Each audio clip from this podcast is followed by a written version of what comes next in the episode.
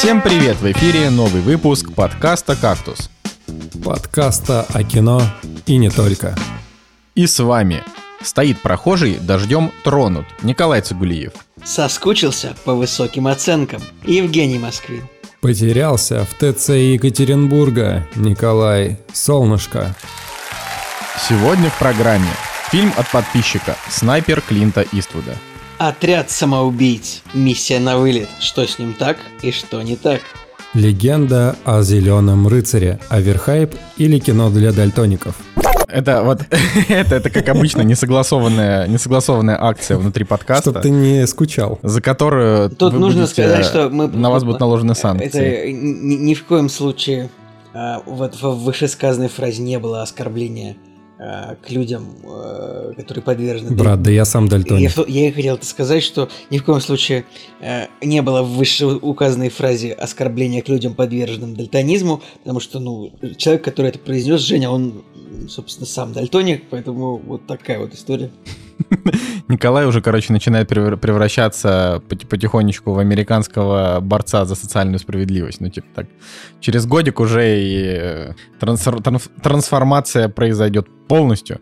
А, вот. Ну, а Николай, а, что, рассказывайте, как, как, как, как говорил Оптимус Прайм, трансформируемся и поехали. Мне кажется, поехали, ну, это, поехали. это великая фраза, которая была произнесена в одном из, кажется, в полнометражном мультфильме 86 -го года, он так называется, «Трансформеры». Это неплохой мультфильм на 7,2, и я не помню, мне кажется, там нет Оптимуса Прайма в самом мультфильме, но а, они такие, трансформеры такие стоят, один говорит такой, ну, как говорил Оптимус Прайм, трансформируемся и поехали. В- великая фраза, я, я просто постоянно возвращаюсь к тому, что я думаю о том, что как можно было вот сослаться на то, что какой-то другой персонаж сказал такую слабую по смыслу фразу. Вот. Ты, ты, ты очень критически настроен к таким простым вещам. Да? Вот. Но я, ладно, сделаю, сделаю вид, что... Ну, как говорил Доминик Торетто, пристегнули ремни и поехали. Вот это, например, то же самое, например. Че ты вообще докопался? Ничего себе, черт какой. Как говорил Доминик Торетто, э, неважно, что у тебя под капотом важно, кто сидит за рулем. Ну, как вот, говорил, вот. ну, как говорил Тони, Тони Старк, садимся в Квинджет и полетели. Вот, это, вот какой, вот в этом весь смысл в этой фразе? Никакого. Пожалуйста. Как давайте. говорил Рик, садимся в звездолет и полетели. Как говорил Хан Соло, садимся, блин, я забыл, да? сокол да. тысячелетия и полетели. Сокол. Да. Нет, ребята, это все фигня. Как говорил Николай Солнышко, три, два, один, поехали. Вот это, вот это хорошо. Вот это хорошо. Ладно, ну так что, господа, вот давайте без, э, без долгих рассусоливаний, а то мы тут что-то рассусолились.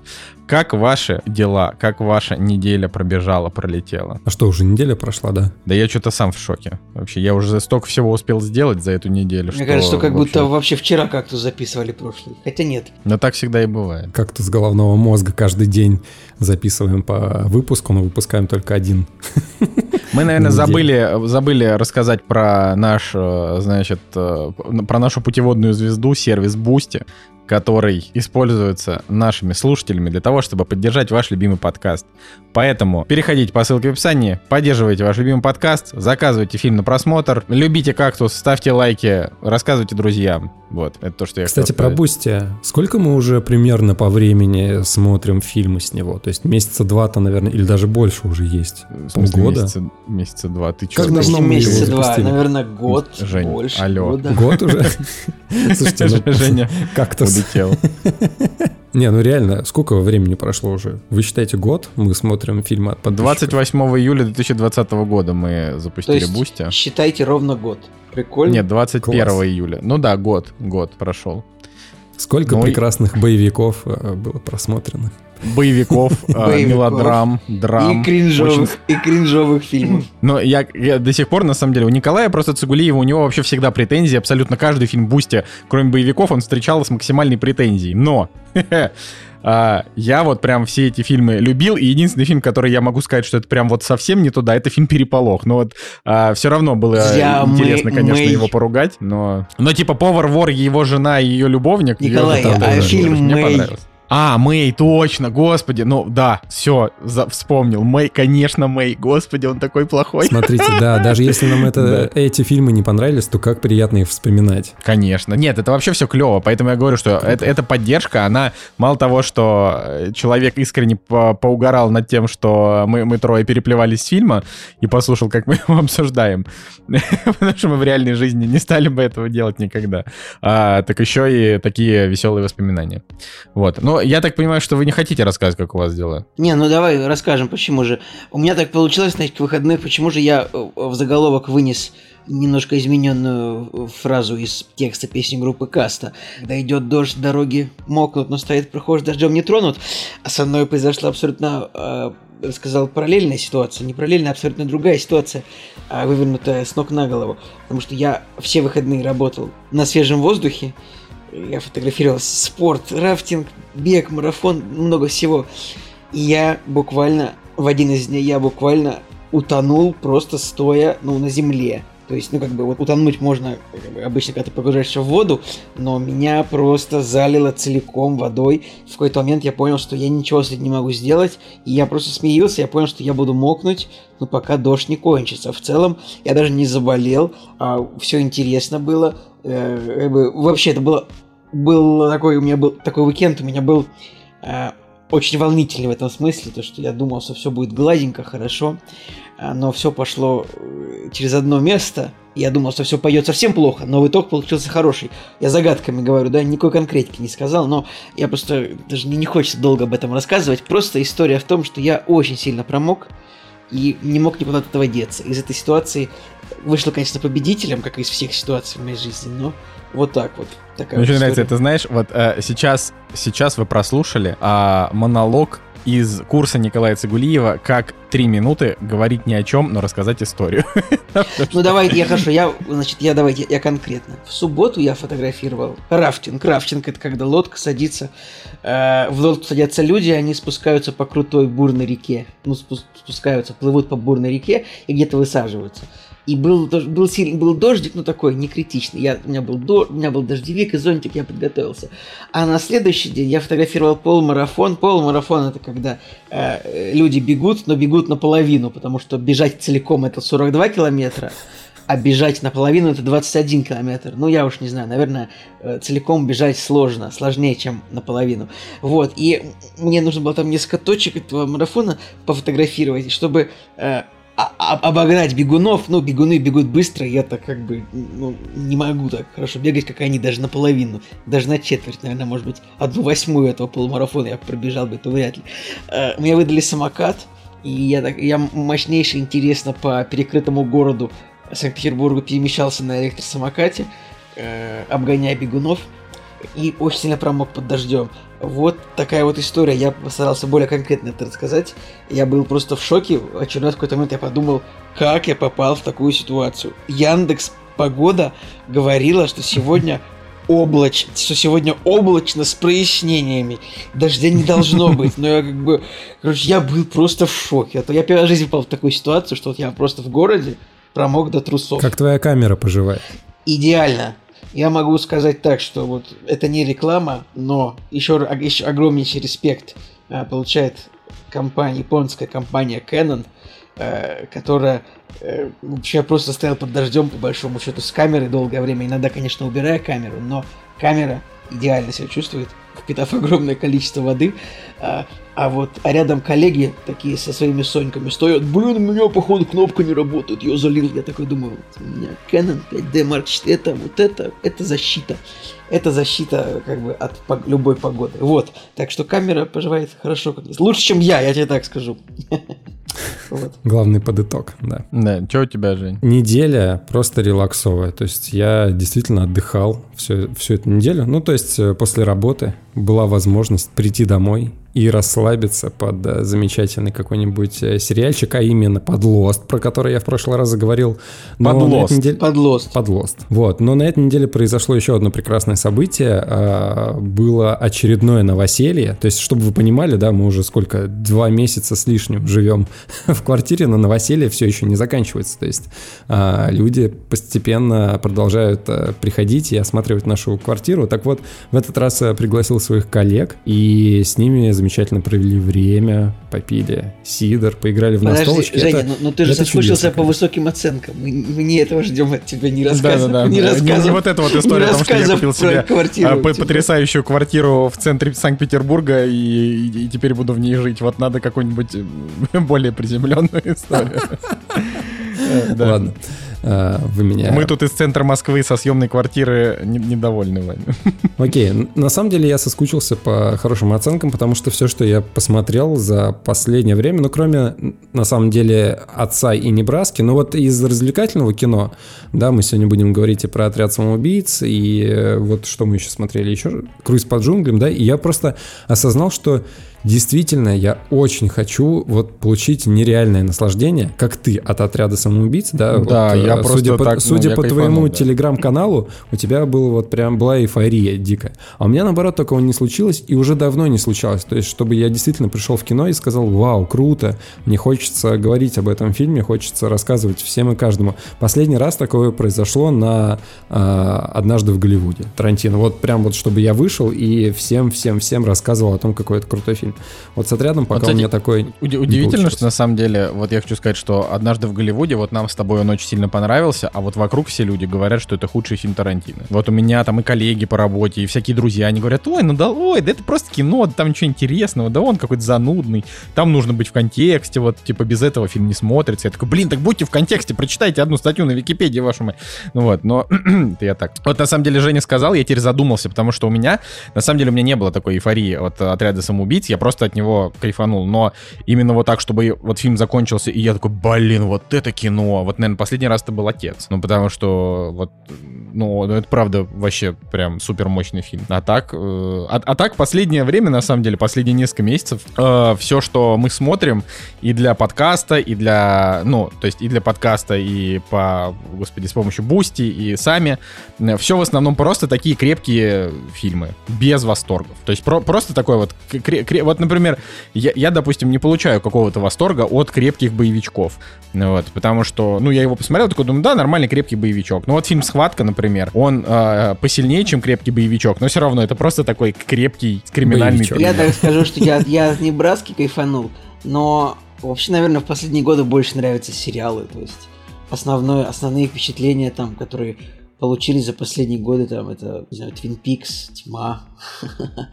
Ну, вот я бы сказал, Мэйр из Истауна из последних мне очень понравился. По поводу сериалов у меня тоже друзья на работе, с кем обсуждаем э, фильмы. Когда заходит разговор про кино, я говорю, вот, я посмотрел такой-то фильм, посмотрел такой-то фильм. А они как раз-таки наоборот, они про фильмы очень мало говорят, но говорят про сериалы в основном. И говорят, Жека, а ты вот посмотрел этот сериал, а вот этот сериал. И у меня сразу в голове э, фраза из Counter-Strike «I need backup». Потому что вы говорите про сериалы, а я их не смотрю. А я хочу вам обоим сказать, ребят, что вы являетесь ведущими подкаста о кино, и вы не обязаны ссылаться на мнение черт знает кого с ваших работ. Ну, типа, что, а мне бабка надвое сказала, что однажды в Голливуде плохой фильм. Какая ценность у этого высказывания? Я вообще... Так ну, а какая ценность у нашего высказывания? Огромная. Люди слушают нас. Вот в данный конкретный момент. Например, если кто-то Не, ну, слушает. не, ну, Уважаемый я слушатель. просто говорю, что люди слушают нас в данный Уважаемый конкретный слушатель, момент. ответь мне. Ну, я, конечно, не получу ответ, но ответь мне, уважаемый слушатель. Тебе интересно, что коллеги Николая Солнышко под- на работе или Женины коллеги на работе сказали о фильме Тарантино? Или Ну, интересно нет, мнение дело же не в этом. Дело же в о контексте, что вокруг люди, Я э, просто- типа, я просто люди, которые нас решил- окружают, не очень его любят. Я просто решил навязать дискуссию на пустом месте. Это очень, это, это очень снобистская дискуссия, Николай. Я, я против таких дискуссий. Э, а я, а я против су- Моя Супермена. мысль была про сериалы, про то, что как раз-таки в моем окружении люди сейчас, так же, как и Николай Цигулиев, они либо смотрят сериалы больше, либо их обсуждают больше, чем кино. То есть я обсуждаю кино. Конкретно я говорю, вот я посмотрел такой-то фильм, такой-то фильм. А мне говорят, сериал, сериал, сериал, сериал. И я, к сожалению, не могу поддержать беседу, потому что я их не смотрел. То есть я просто угукаю в ответ такой, да, да, да, я себя помечу, что когда-нибудь я его посмотрю. И, к сожалению, ну или к счастью, на самом деле, то есть, э, опять же, в окружении, да, действительно, люди про сериалы намного больше говорят, чем про полнометражные фильмы. Это, это точно так. А, что, Смотрите, что... сейчас я вам покажу классированный диалог двух людей о сериале. Слушайте внимательно, я его придумал только что. Вот этот диалог, который можно слышать. Смотрите, речь идет о сериале, в котором там два или три сезона. Человек один отвечает, говорит, э, привет, а ты, ты смотришь сериал X? Тот отвечает, да, я посмотрел первый сезон сериала X, вообще офигенно. Человек один отвечает, там во втором сезоне вообще жесть будет. Все. Вот. Диалоги о сериалах. Ладно. Э, ты, ты ужасен, Николай. Как вообще так? Просто кошмар. Я вот просто ужас. Он сказал э, клишированно, и я почему-то подумал о том, как э, говорят люди клишированно, когда их э, укусил клещ. Клещированно. Кстати, если говорить про клеща, я думал опустить эту историю, но раз уж ты сам вбросил да, этот... отличная эту, подводка, я специально, да, Да, спасибо. У, у, в общем, нашу собаку на этой неделе клещ укусил, достаточно волнительная история. Мы гуляли по лесу, и на второй день обнаружили клеща на животике у собаки. Сразу полетели в больницу. Ну, не в смысле полетели, а поехали. Все-таки мы не, э, не птицы, чтобы лететь куда-то. Э, поехали, в больнице клеща выкрутили. Дальше Клеща отвезли в лабораторию, ну это прям уже какой-то просто Спайдермен.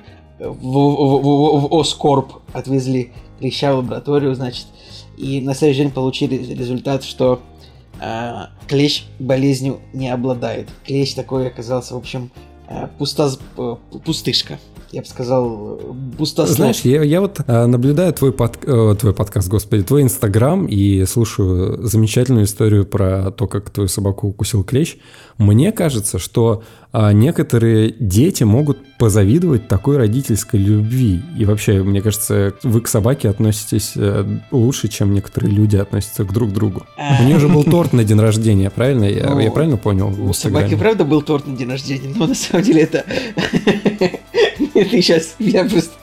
Смешно, что если так вот это услышать со стороны, можно подумать, что он правда какие-то сумасшедшие, но а, просто так получилось, что ну собаке исполнилось 3 года, она маленькая и черная, а в кондитерской, которая около дома, продается черт, э, черт, продается торт в виде маленького черного сердца.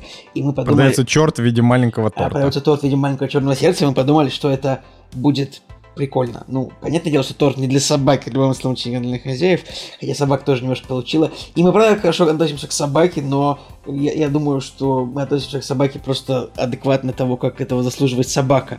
Просто я думаю, что у нас в, общ- в обществе в целом немного занижен уровень того, как нужно относиться к животным. Типа, ой, пусть там она я заведу собаку, хотя я э, с 9 до 19.00 на работе, а в выходные я весь, я в баре в те выходные. И, ну, собака будет меня по вечерам встречать. Наверное, это не совсем правильно, хотя я понимаю, что всем хочется собак, и всем хочется их завести, но, э, наверное, просто ну, нужно какой-то должный уровень адекватного отношения, но я никого ни в чем не обвиняю. Вот так вот. Чтобы ты прочувствовал этот момент, э, на самом деле, когда я открыл твой инстаграм э, с историей про торт. В этот момент я держу телефон, понимаю, что у вас есть э, торт на день рождения песика, и тут я смотрю на своих котов, и я такой, а когда, мать вашу, у вас день рождения вообще?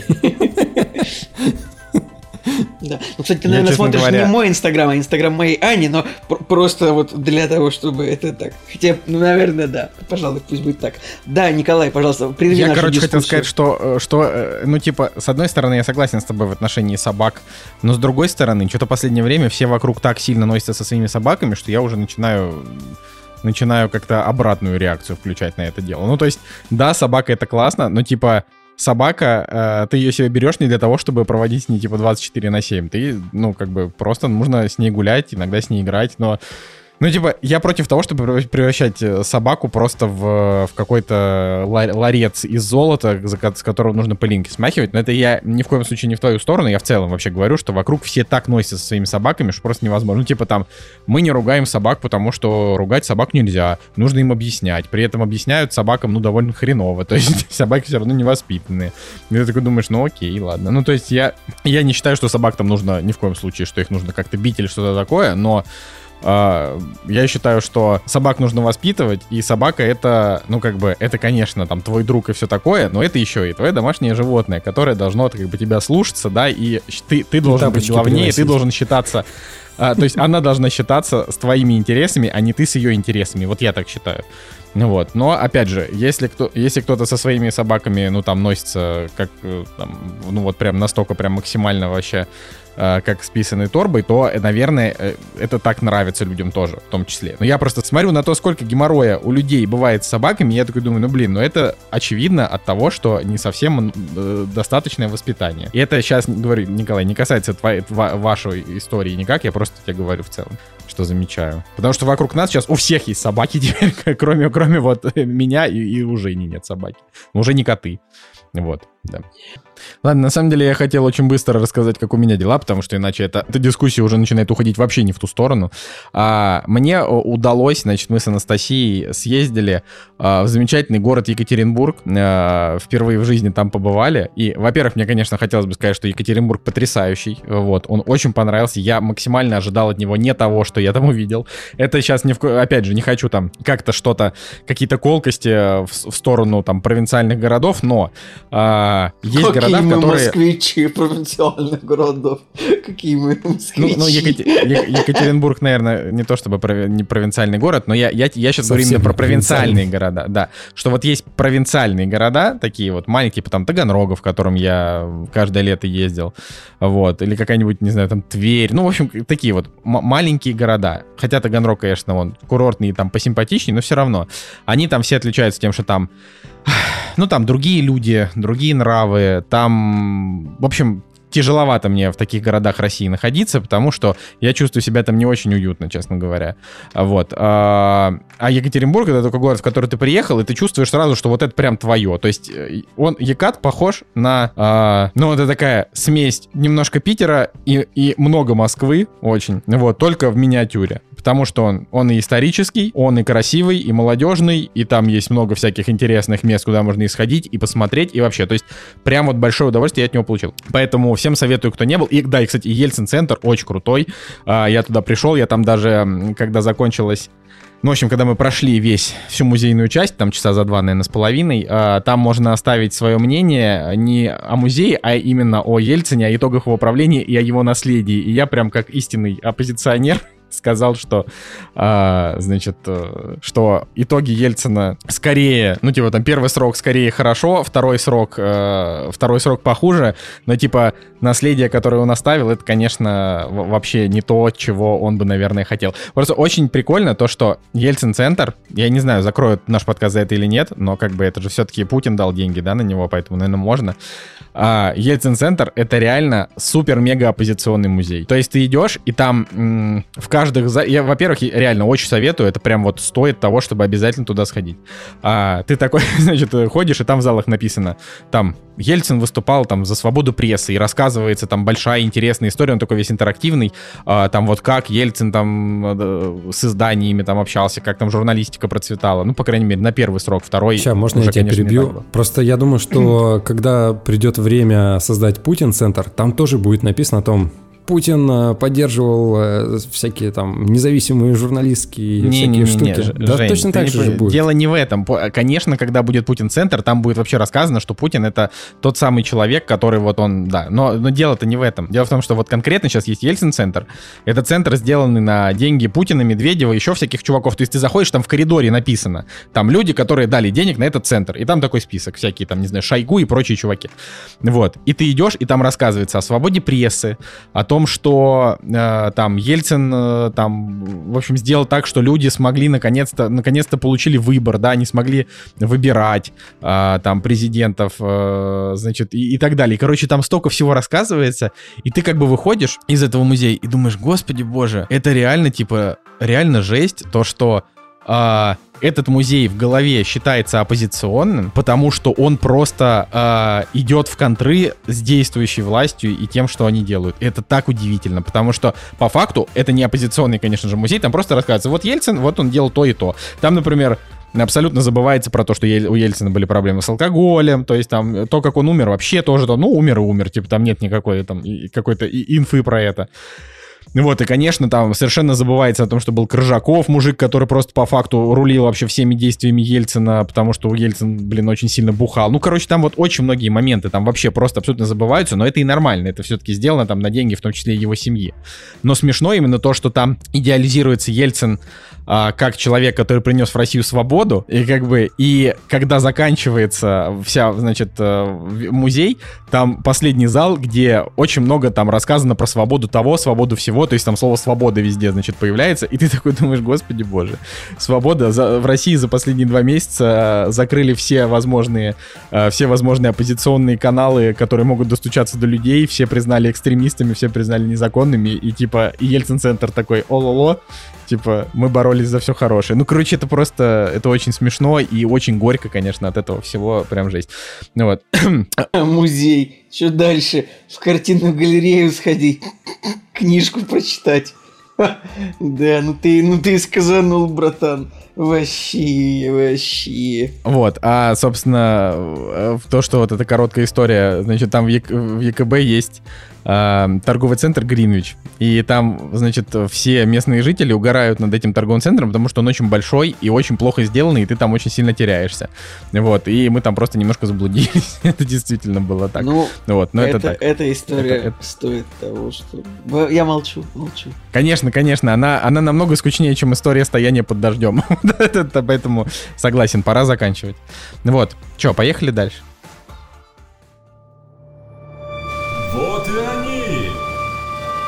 Премьеры недели!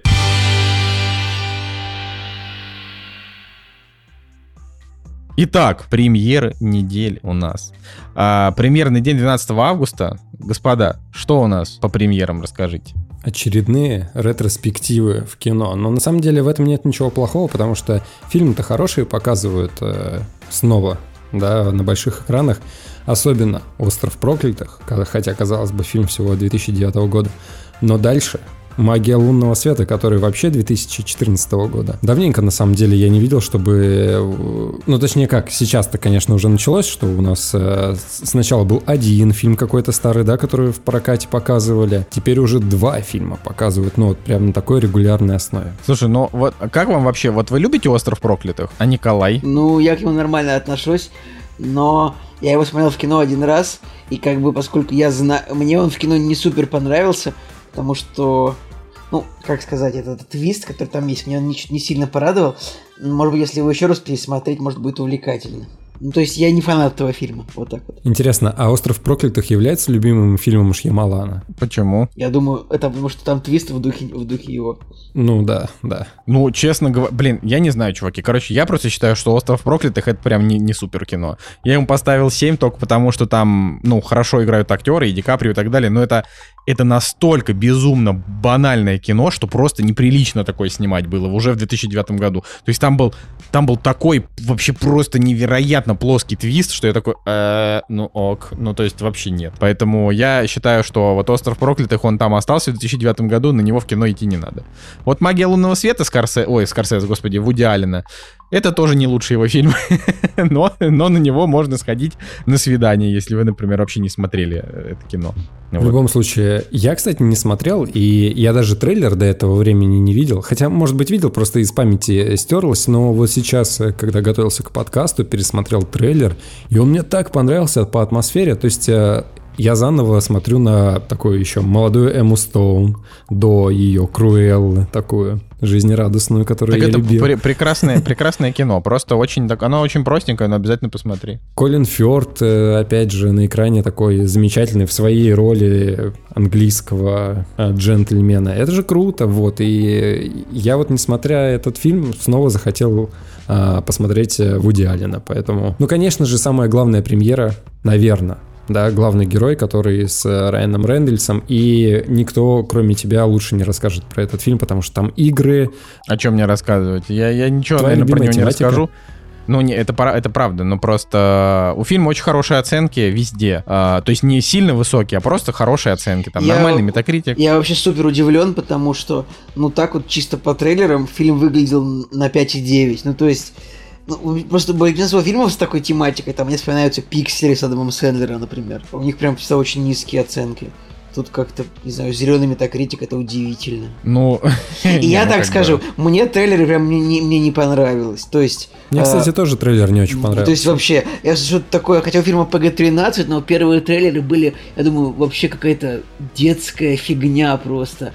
Э, Но, конечно, посмотреть фильм любопытно. Может быть, дать ему шанс, даже не знаю.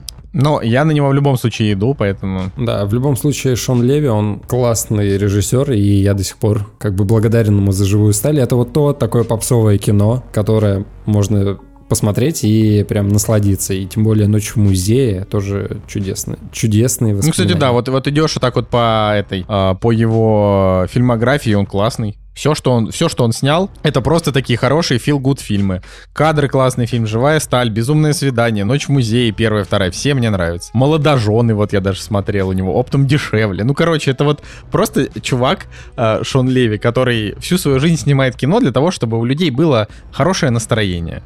Ну вот, Блин, я, что даже, я даже лучше? смотрел у Шона Леви фильм 2002 года, который называется «Большой толстый лгун».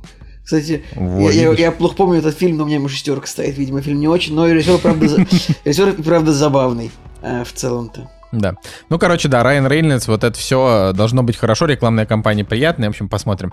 Потом, значит, выходит фильм «Не дыши 2». э, очень У, у него метакритик странное три- кино. 37, красный. А, все, да, появился, да? Мгм. А у первой части какой был метакритик?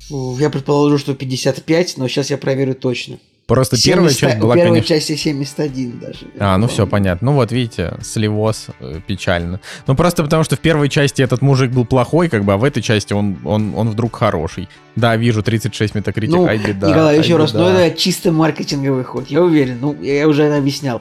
Наверняка, вот они сели и подумали, ну, мы поздно запускаем вторую часть, нужно оттолкнуться от того, что зрители запомнили. Зрители запомнили поехавшего Степана Ланга, который бегает по дому за молодежью. Как бы вот его, а эту блондинку из первой части, ну она, она приятная была, но вряд ли кто-то запомнил ее по, по большому счету. Поэтому, ну, поставили его главным героем. Это, это, это понятное решение. Жалко, что плохие оценки получились. Ну да. А, Потом на этой неделе еще выходит французский фильм «Аннет», у которого тоже высокие оценки. А, И это фильм этого года. У него лучший режиссер, лучший композитор на Каннах в этом году. Вот, поэтому... И он про стендап-комика еще. Стендап-комик теряет свою жену, оперную певицу, и остается с двухлетней дочерью, у которой обнаруживается необычный дар. Вот. Давай То есть так, чисто, э, чисто теории.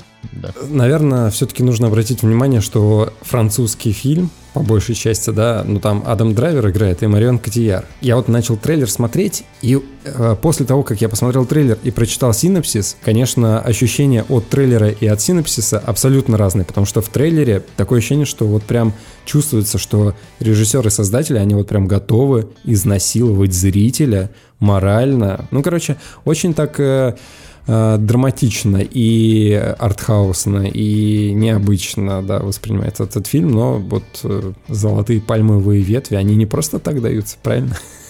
Ну, я в любом случае большой, большой поклонник Адама Драйвера, поэтому... Я бы сказал, что золотые пальмовые ветви на ветках не растут. Действительно. Можно звук сверчков, пожалуйста, вот после этого? Да-да-да-да. Пожалуйста. А, «Ночь страха. Противостояние». Выходит фильм. Это, я так понимаю, это не продолжение фильма «Ночь страха» с Колином Фарреллом. Вот, но решили да. его так назвать. Так он и называется в оригинале «Хайд». И вообще это фильм 2019 года. А, Ну, Опять же, трейлер, э, трейлер по картинке, я вот, честно говоря, посмотрел 10 секунд или там 20, но по картинке это уже фильм, снятый за 20 тысяч долларов. Вот я, я не знаю, какой у него бюджет, но вот по картинке 20 тысяч долларов, все. Ну, что можно сказать? В принципе, на этой неделе больше ничего не выходит, поэтому тут однозначно, что на следующей неделе вообще ничего интересного в кино не будет. Поэтому у вас есть время, чтобы вот сходить на все еще с той недели, что вы там хотели. А, вот, может быть, там вы «Отряд самоубийц» не успели посмотреть, и, э, значит, и кто хочет, и Скорсезе, и Вуди Аллен, и, и главный герой, и «Не дыши 2», и «Аннет», в общем, все что угодно. Поэтому в любом случае там до 26 числа, когда уже хорошее кино пойдет, а, ничего интересного пока Прости, не Николай, будет. а что там будет 26-го? Легенда о зеленом рыцаре. Ну, ты сказал, что это средний фильм. Ну, я, во-первых, э, короче, это же не, там еще Кэнди Мэн, но это вообще не важно. Там еще фильм «Воспоминания» Воспом- с э, воспоминания, Ребеккой воспоминания принимаю, да. Ну, как бы, зелё- «Легенда о зеленом рыцаре» — это все еще как бы один из таких самых, наверное, высокооцененных фильмов года, поэтому не важно, что, что я могу про него сказать, важно, что он в целом, скорее всего, людям зайдет очень сильно. Вот. А, да. А, а по цифровым релизам у нас на этой неделе, значит, там просто забавно, что если откроешь кинопоиск а, и посмотришь, там три подряд а, фильма с одинаковыми постерами. Реально, вот вы, если вы откроете, там «Красотка на цветами, взводе», да. «Страсть, любовь и стволы» и «Космический джем. Новое поколение». Это три постера, где одинаковый фи- фиолетово-желтый цвет. Это просто очень смешно, что так я никогда такого не видел. Ну вот. Я бы даже делал скриншот, но я не буду делать скриншот. Я просто сфотографирую на iPhone. Забавно, что у космического джема 5,5. Ну, в смысле, не забавно, но просто каждый раз, когда выходят вот эти вот ремейки из детства, продолжения какие-то, и они все практически плохие, то вот выходит очередной такой премьер, и я смотрю, и с одной стороны Жень. грустно как-то на душа, а с другой стороны, типа, вот, получите, получите. Жень, ну ты, ты вот видишь э, сиськи крольчихи? Ты видишь? И я не вижу. Поэтому 3 из 10. Ладно. Ну я, ну я не мог не пошутить на эту тему, это же правда смешно. Сверчков, Но я- можно на эту шутку тоже? А, Николай не хочет быть один с, э, без В шуток. компании Ладно, с ну, сверчками. Остаться наедине со сверчками. Да, да, да. Сверчков в студию, пожалуйста. Вот, но я думаю, что мы можем идти дальше, потому что нам есть что обсудить. Вот. И, и вот так. «Кактус» — подкаст о кино и не только. Итак, ну начнем мы с того, что я все-таки расскажу про легенду о зеленом рыцаре. Николай, Там можно история в том, я что. тебя сразу перебью. Покажи, Так. вот я что-то, вот я читаю западный твиттер о кино тоже, и я в какой-то момент я забыл, вот откуда полился хайп на Зеленого рыцаря, почему ты делаешь вид, что это очень важный фильм. Я не то, чтобы я спорил это, просто я бы хотел, чтобы ты рассказал об этом. Сейчас я, Но- можно вас всех сразу перебью. А, Вот открываете «Легенду о зеленом рыцаре» на кинопоиске, наводите курсор на режиссера, которого зовут Дэвид Лоури, и вы просто посмотрите, что человек с такими усами, ну, не мог снять плохое кино. Там же столько... Блин, мне кажется, этот, этот человек в кулачном бою среди усачей мог бы даже победить Вилли Токарева, но это уже шутка для тех, я не знаю, ну, я честно не знаю, в какую аудиторию могла ударить эта шутка, но как бы... Блин, плохи дела. Ладно, ну, короче, Дэвид Лоури на самом деле нормальный э, режиссер, он типа там всякое разное кино он снимал. А, у меня даже стоит ему фильм, его фильму «Старик с пистолетом» э, оценка 5, потому что это, правда, плохой фильм. А, но почему хайп, Николай? Ну, тут видишь, как бы история в чем? Ты, по всей видимости, немножечко а, как бы как бы это сказать? Наверное, ты не, не очень просто в контексте э, такой а, а- актуальной киножизни, э, вот среди именно чуваков, которые пишут про кино много. Ну, то есть, потому что ты, наверное, кроме моего телеграм-канала, ни на какие не подписан, и то на мой подписан Да только потому, да что я твой и друг, и то, да, может, даже и да не подписан. на это мой, да. не сильно подсчитываю временно. Не, ну, ну, я тебе так скажу, просто я, да, я иногда выключаюсь, потому что я не могу круглые сутки выследить за, за тем, что происходит в кино, но когда происходит что-то интересное для меня, я, конечно, прям цепляюсь за это все. Ну, Николай, это интересное для тебя. Да, именно, Понимаешь? интересное для меня. Но «Легенда о Зеленом рыцаре» я немножко упустил. Что это такое? Расскажи, пожалуйста. Ну, «Легенда о зеленом рыцаре» — это один из самых ожидаемых фильмов года. Во-первых, потому что это А24, у которых как бы а, что не фильм, А, то вот так. событие. да? Тогда да, Я так не уже, говорю, что уже понятно, да. я не говорю, что их фильмы шедевры, да, потому что они они спорные все. Например, маяк. Вот, короче, смотри. Легенда о зеленом рыцаре это маяк. Вот представь себе. Потому что помнишь, как про маяк просто из каждого, из каждого унитаза все орали. Скорее бы вышел маяк. Господи, когда же выйдет маяк? Во всех телеграм-каналах, во всех ВК-пабликах, а, везде эти фотографии, трейлеры, и все такие, блин, оценка на метакритике высокая. И все такие, блин, когда же выйдет маяк? А потом... Это самое, опять э, наведу на себя хейт, как бы, и там очередные ноль звезд в Apple Store на кактус. Но мое мнение, что ну, маяк это тупо кал, как бы я вот все, я закончил. Вот это, это просто тот мой микрофон. Ну, мне маяк то, тоже не понравился, э, вот, э, но не так, ну, я не считаю, что это тупо кал. Ну, ну, просто, ну, это, фильм ну... просто на три, о том, как Роберт Паттинсон русалку трахал. Ну, что это, дрочил? На том, как, как Роберт Паттинсон дрочил и русалку трахал, и что там он делал? Ну, это, это же, ну, это, это попущенное кино, просто во всех смыслах, его же, ну, его невозможно, от него невозможно получить удовольствие, типа, его можно только высоко оценить, только, ну, вот, это какой-то коллективный паровоз тех людей, которые боятся сказать на самом деле, что они думают о фильме. Так, Ой, а... вообще, Смотрите, Николай сейчас упрощенно, да, вот э, сказал про сюжет э, маяка. Давай, Николай, давай пофантазируем, представим а, в таком же ключе, о чем может быть фильм «Легенда о зеленом рыцаре». А, ты у меня спрашиваешь? Тогда мне зачем а, ты смотрел, ну, я знаю. Не, ну, у меня просто нету скепсиса по поводу, по поводу Зеленого рыцаря. Ну, я не знаю, если это такой же фильм, но если это какой-то рыцарь, там, ну, что там, я не знаю, ну, Дев Патель, там, я не знаю, дрочил на Эскалибур, пока он был в, в, в, в камень, в камень вставлен. Ну, просто я, я не знаю, о чем фильм, поэтому я пока не могу придумать. Вот. Короче, а, возвращаясь, да, к, к этому, ко всему. А, вот представьте себе, что «Легенда Зеленого рыцаря» — это маяк с точки зрения хайпа. То есть это фильм, который а, все очень сильно ждали, у которого был, как и у фильма «Маяк», был очень крутой трейлер, интригующий и даже круче. Ну, то есть у «Легенда Зеленого рыцаря» там трейлер — это вообще это фильм, который ты вот смотришь и думаешь, блин, вот это, походу, будет реально так, фильм. Можно, можно еще раз вот... перебить напоследок? Все, я придумал. А, значит, о чем должна быть «Легенда о Зеленом рыцаре». Это фильм как «Маяк». Значит, Дев Патель главную роль играет здесь, правильно? Да.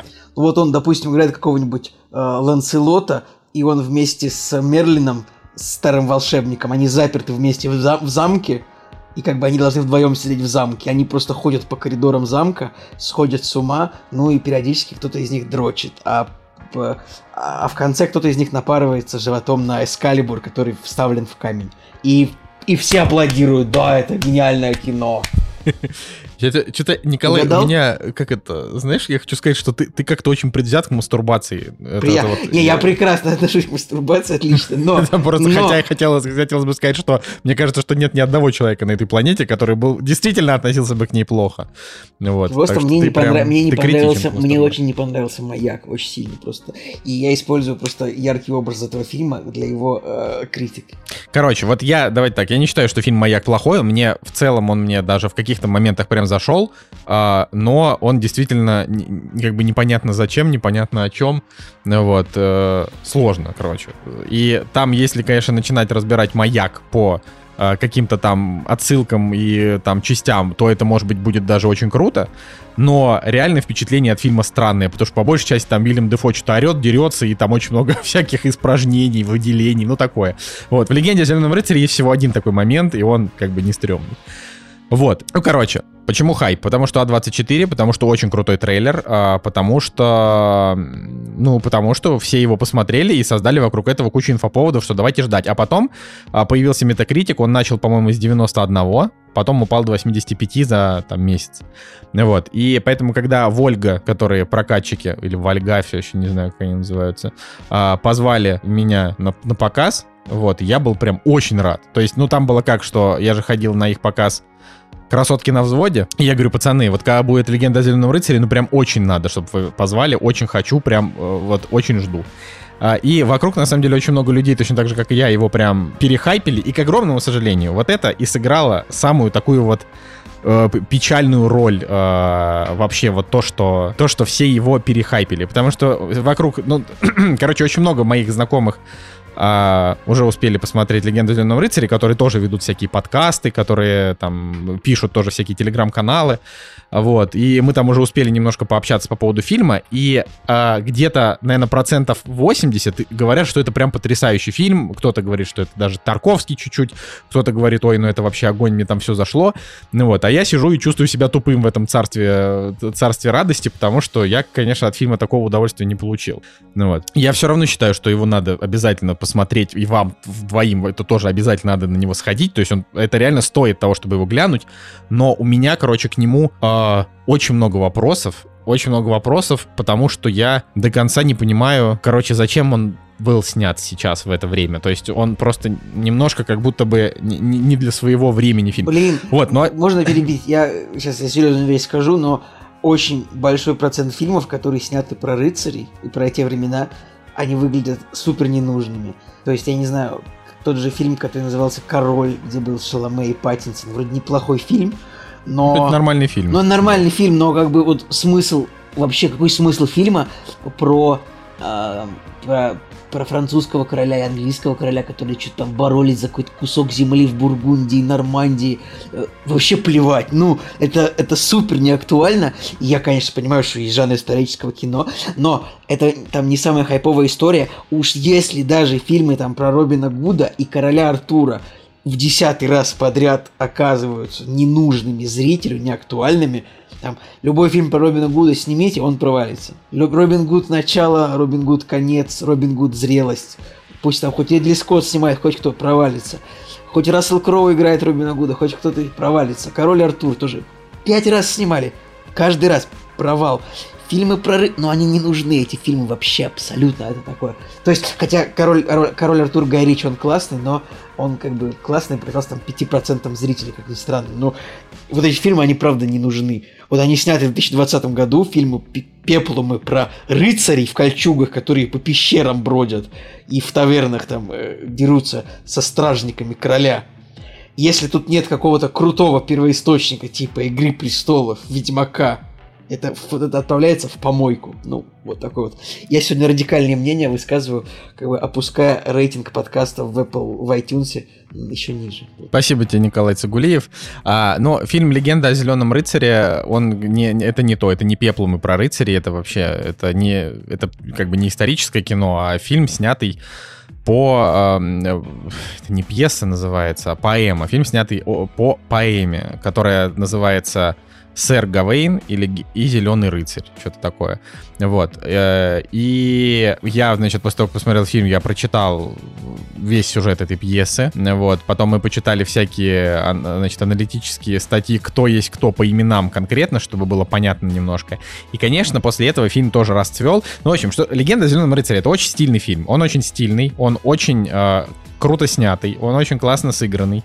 А, и, ну, и как бы в целом, вот если брать по составляющим, то это прям очень хорошее кино. Но сыпется оно на динамике. Фильм очень тягомотный. То есть он идет 2 часа 10 минут. А, история там интересная, но то, как она подана, местами очень от нее устаешь. То есть не то, чтобы тебе скучно смотреть, но э, там недостаточно динамики и недостаточно интересных событий, как бы вот на, на такой сюжет. А сюжет там следующий, значит, вот есть э, сэр Гавейн. Это, значит, в этом фильме там не, не называют никого, э, практически никого из героев не называют по именам. То есть там есть король Артур, но, по-моему, его называют просто король. Я сейчас могу ошибаться, я на всякий случай это проверю. Потом там, значит, э, есть... Э, сейчас давайте, чтоб я, чтоб я не был прям... Да, просто король, все правильно. Есть, э, значит, его жена, это просто королева, но это понятно, что это король Артур. Вот. Есть сэр Гавейн, его так и называют, сэр Гавейн. Есть, э, значит, э, есть его мать. Его мать это как, то есть по сути по вот по сюжету там этого фильма, его мать это сестра короля Артура, которая кто у нас фея Моргана или кто там она, ну в общем колдунья, да. А, или, или как ее, как называют, как, как зовут, в общем, сестру короля, короля Артура, по-моему, Моргана. Ну, если, а, ну да, так. Вот, и, а ее там просто называют mother, ну, типа, мама, а, потому что это его, его мама. Потом там есть, например, в этой пьесе есть мужик и женщина, у которых есть конкретные имена. В фильме они просто лорд и леди, э, то есть тоже нет никаких э, у них имен. Значит, а вот сэр Гавейн, которого играет Дэв Патель, это вот у него есть имя. Вот. И, наверное, в этом есть тоже какая-то символика, не знаю. Короче, там история, она она, реально странная, а, но потом, когда ты читаешь а, сюжет поэмы, ты понимаешь, что вот это, это снято по ней но с добавлениями каких-то еще там мистических каких-то вкраплений. Там история, она очень странная. Значит, э, сидит король Артур и тусовка, Рождество отмечают. Приходит э, мужик, э, зеленый рыцарь, это такой рыцарь полностью из дерева. И он такой говорит, у меня к вам охренительное предложение. Сейчас кто-то из вас меня ранит, а, а потом я уйду, и через год вы должны ко мне прийти, и я тоже нанесу вам рану. Как вам такая история? Вот. И, значит, и все такие оглянулись, и сэр Гавейн такой, ну давайте я. вот, ну, короче, это просто... Это очень странно. И, значит, он э, говорит, давай сражаться. Этот мужик ему рыцарь говорит, нет, я не буду сражаться. Ну, он ничего не говорит. Он просто встает на колени и, типа, подставляет ему голову, чтобы он ее отрубил. Гавейн ему отрубает голову. Мужик этот, зеленый рыцарь, берет свою голову и со смехом, значит, говорит, жду там тебя через год, и ускакал на коне. То есть без, Прошел без, год. без головы. А, Нет, он взял свою голову и ускакал на коне, держа ее в руках и смеясь. Типа, ха-ха-ха-ха. Ну, типа, голова смеялась. Вот, и такой, ну ок. Значит, и, типа, прошел год, и, сэр, и сэру Гавейну пришел к нему король Артур, там просто король, и говорит, «Э, ну что, уже год прошел, ты что-то, я смотрю, никуда не собираешься, а вообще-то надо собираться, это честь. Он такой, блин, я что-то не очень хочу. Он такой, ну надо. Он такой, ну ладно. Вот, и вот он отправляется в путешествие, как бы, а в путешествие в конце которого его, скорее всего, убьют, потому что он чуваку отрубил голову, и тот сказал, что я нанесу такую же рану, то есть тоже ему как бы отрубят голову. Но при этом не пойти он тоже не может, потому что это как бы иначе будет попрана его честь. А почему он вообще согласился на эту движуху? Потому что а, перед этим король Артур спросил, говорит, расскажи что-нибудь о себе, типа, как ты поживаешь, мой там дорогой родственник? Он такой говорит, да, мне что-то не о чем рассказать, скучная у меня жизнь. Он говорит, ну, типа, все придет. И вот он, видимо, решил жизнь свою таким образом интереснее сделать. И вот как бы фильм — это вот такое путешествие, его по, ну там, через вот страну, в по- не в поисках, а вот там, то есть там не было никаких прям поисков, то есть есть конкретная точка, где находится эта, э, значит, зеленая часовня, в которой живет зеленый рыцарь. Ему нужно до нее добраться, и там что-то должно с ним произойти. То есть он или умрет, или не умрет, непонятно. То есть весь фильм как бы... Весь фильм, он типа рассуждает на тему того, умру я или не умру. Вот. И он по пути встречает несколько разных странных персонажей, э, с которыми тоже как-то взаимодействует. И вообще, вот звучит это все прям вот на бумаге и на словах это звучит прям очень интересно. Там, например, великаны появляются на секунду. на самом деле, на словах звучит супер скучно. Расскажи, как на самом деле. Блин, такой ты козел сегодня, просто невозможный. А, на словах это звучит как, э, как road story, вот. И это на самом деле road story, за исключением а, того, что там очень много таких ответвлений, где главный герой что-то там рефлексирует, что-то немножко как-то галлюцинирует, а, о чем-то там задумывается, ну, вот такие какие-то моменты. У него, например, есть там а, один из его там проводников, это ли- лиса, да, такая очень прикольная лисичка, которая Она, с ним разга- бегает. она она- разга- она разговаривает? Вот я не расскажу. Ну это, один из... Не, ну если у это- главного героя э, есть как бы животинка какая-нибудь, которая прикольная, вот мы сегодня будет отряд самоубийц, как бы просто всегда лишний балл, я считаю, фильму, если есть какое-то животное, которое главного героя ведет. То есть это классно. Женя, а ты не хочешь меня что-нибудь поспрашивать, или тебе совсем не интересно? Мне на самом деле очень интересно, опять же, когда мы пришли на э, круиз по джунглям, и в родине стоял одиноко здоровенный картонный баннер э, «Легенда о зеленом рыцаре», Надя меня спросила, господи, а что это за прекрасный фильм, который выходит и на который ты меня не ведешь? Я говорю, так он еще не вышел. И она, ничего не зная про этот фильм, увидела постер, чудесный, замечательный, клево сделанный, и уже по постеру, да, заинтересовалась э, фильмом, даже трейлер не видя. Я вот сейчас без звука пересмотрел трейлер, и по набору кадров, конечно, очень круто. А, Выглядит все вот такое визуально прям стильное, мощное и так далее. А опять же, то есть по визуалу вопросов нет пока что, да, по трейлеру, по кадрам, по промо-материалам. Но по составляющей мне хотелось услышать, э, насколько составляющая там велика. Но, опять же, А24, я понимаю, что они делают такое немножко артхаусные истории. В принципе, мне вот очень хочется посмотреть. Пока я вот э, тебя послушал, у меня нет однозначного понимания, насколько это кино там плохое или хорошее, и насколько его стоит э, в кино смотреть и так далее. Но интерес у меня лично к этой картине до сих пор остается запредельный. Поэтому я думаю, Не, что ну, вот в в том-то и дело. Это вот большая проблема, потому что у всех людей супер запредельный к нему интерес. И, наверное, моя задача сказать так. Сбавьте хайп на тему э, «Легенда о Зеленом рыцаре», и тогда, возможно, вам он даже еще больше понравится. Потому что э, от него все ожидали а, какого-то просто невероятного фильма. То есть я тоже, я, я не люблю рыцарские фильмы, мне вообще на них наплевать, по большей части, но я посмотрел трейлер, я подумал, блин, а если еще и А24, это будет просто что-то. Фильм меня просто, вообще он меня, он меня захватит вообще и э, не отпустит. Но, но вышло не так. Я опять же говорю, вот с ним настолько все странно, что я не знаю, ему ставить 3 или ему ставить 8, или ему ставить 9. Я просто не знаю, потому что я сижу, как бы, и с одной стороны, он мне в чем-то очень понравился. В каких-то других моментах он мне не понравился, да, и вот, и вот я сижу и просто не могу э, дать какого-то резюме. Но описать фильм я могу, что это действительно, э, он, значит, Uh, он похож немножко атмосферой и на солнцестояние, и на реинкарнацию, хотя это вообще другие режиссеры. Uh, чем похож? Похож вот этой вот, uh, во-первых, вниманием к деталям, их очень много деталей.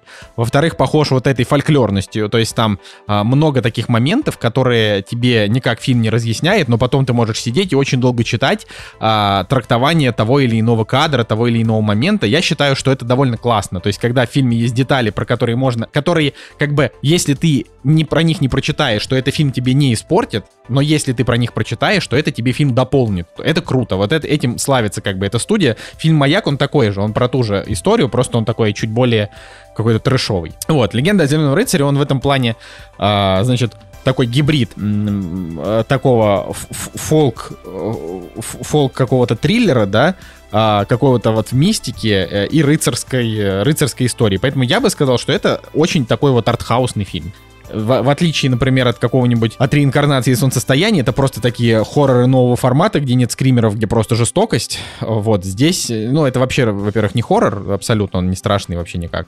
А, но э, это, это вот кино такое со, со своими приколами, и оно как бы не умещается в один жанр. И это прикольно. А, мне очень понравились реально все актеры, которые там были. Вот. Есть одна проблема, вот которая прям совсем адовая, но это, мне кажется, это проблема не фильма. Я узнаю это только когда фильм выйдет на носителях, ну где-то там. Значит, мы сидели в кинотеатре, это был довольно современный кинотеатр, но картинка была настолько темная, что в темных сценах не было видно вообще ничего. То есть представьте, как будто вот вы просто ничего не видите. Ну, просто темнота. То есть он заходит в дом в темноте, фильм снят, э, значит, при а, естественном освещении. Я ну, так Николай, думаю.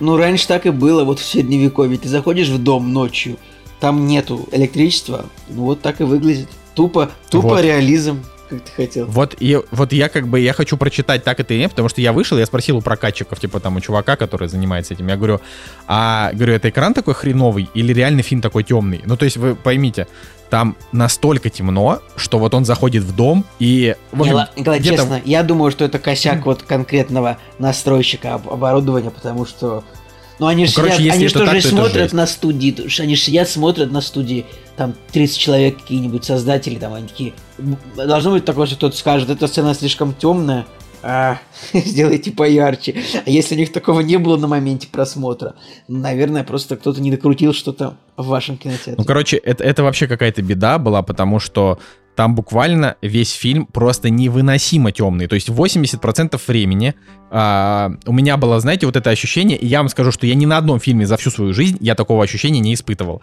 80% у меня глаза типа привыкали к темноте. Вот знаете, это когда вот выключают свет, и если ты не закроешь глаза и не ляжешь спать, то ты откроешь глаза, ты, ты, ты с открытыми глазами будешь смотреть, и через какое-то время у тебя начнут проявляться силуэты. Там вот лампа ты видна, вот там стол твой стоит.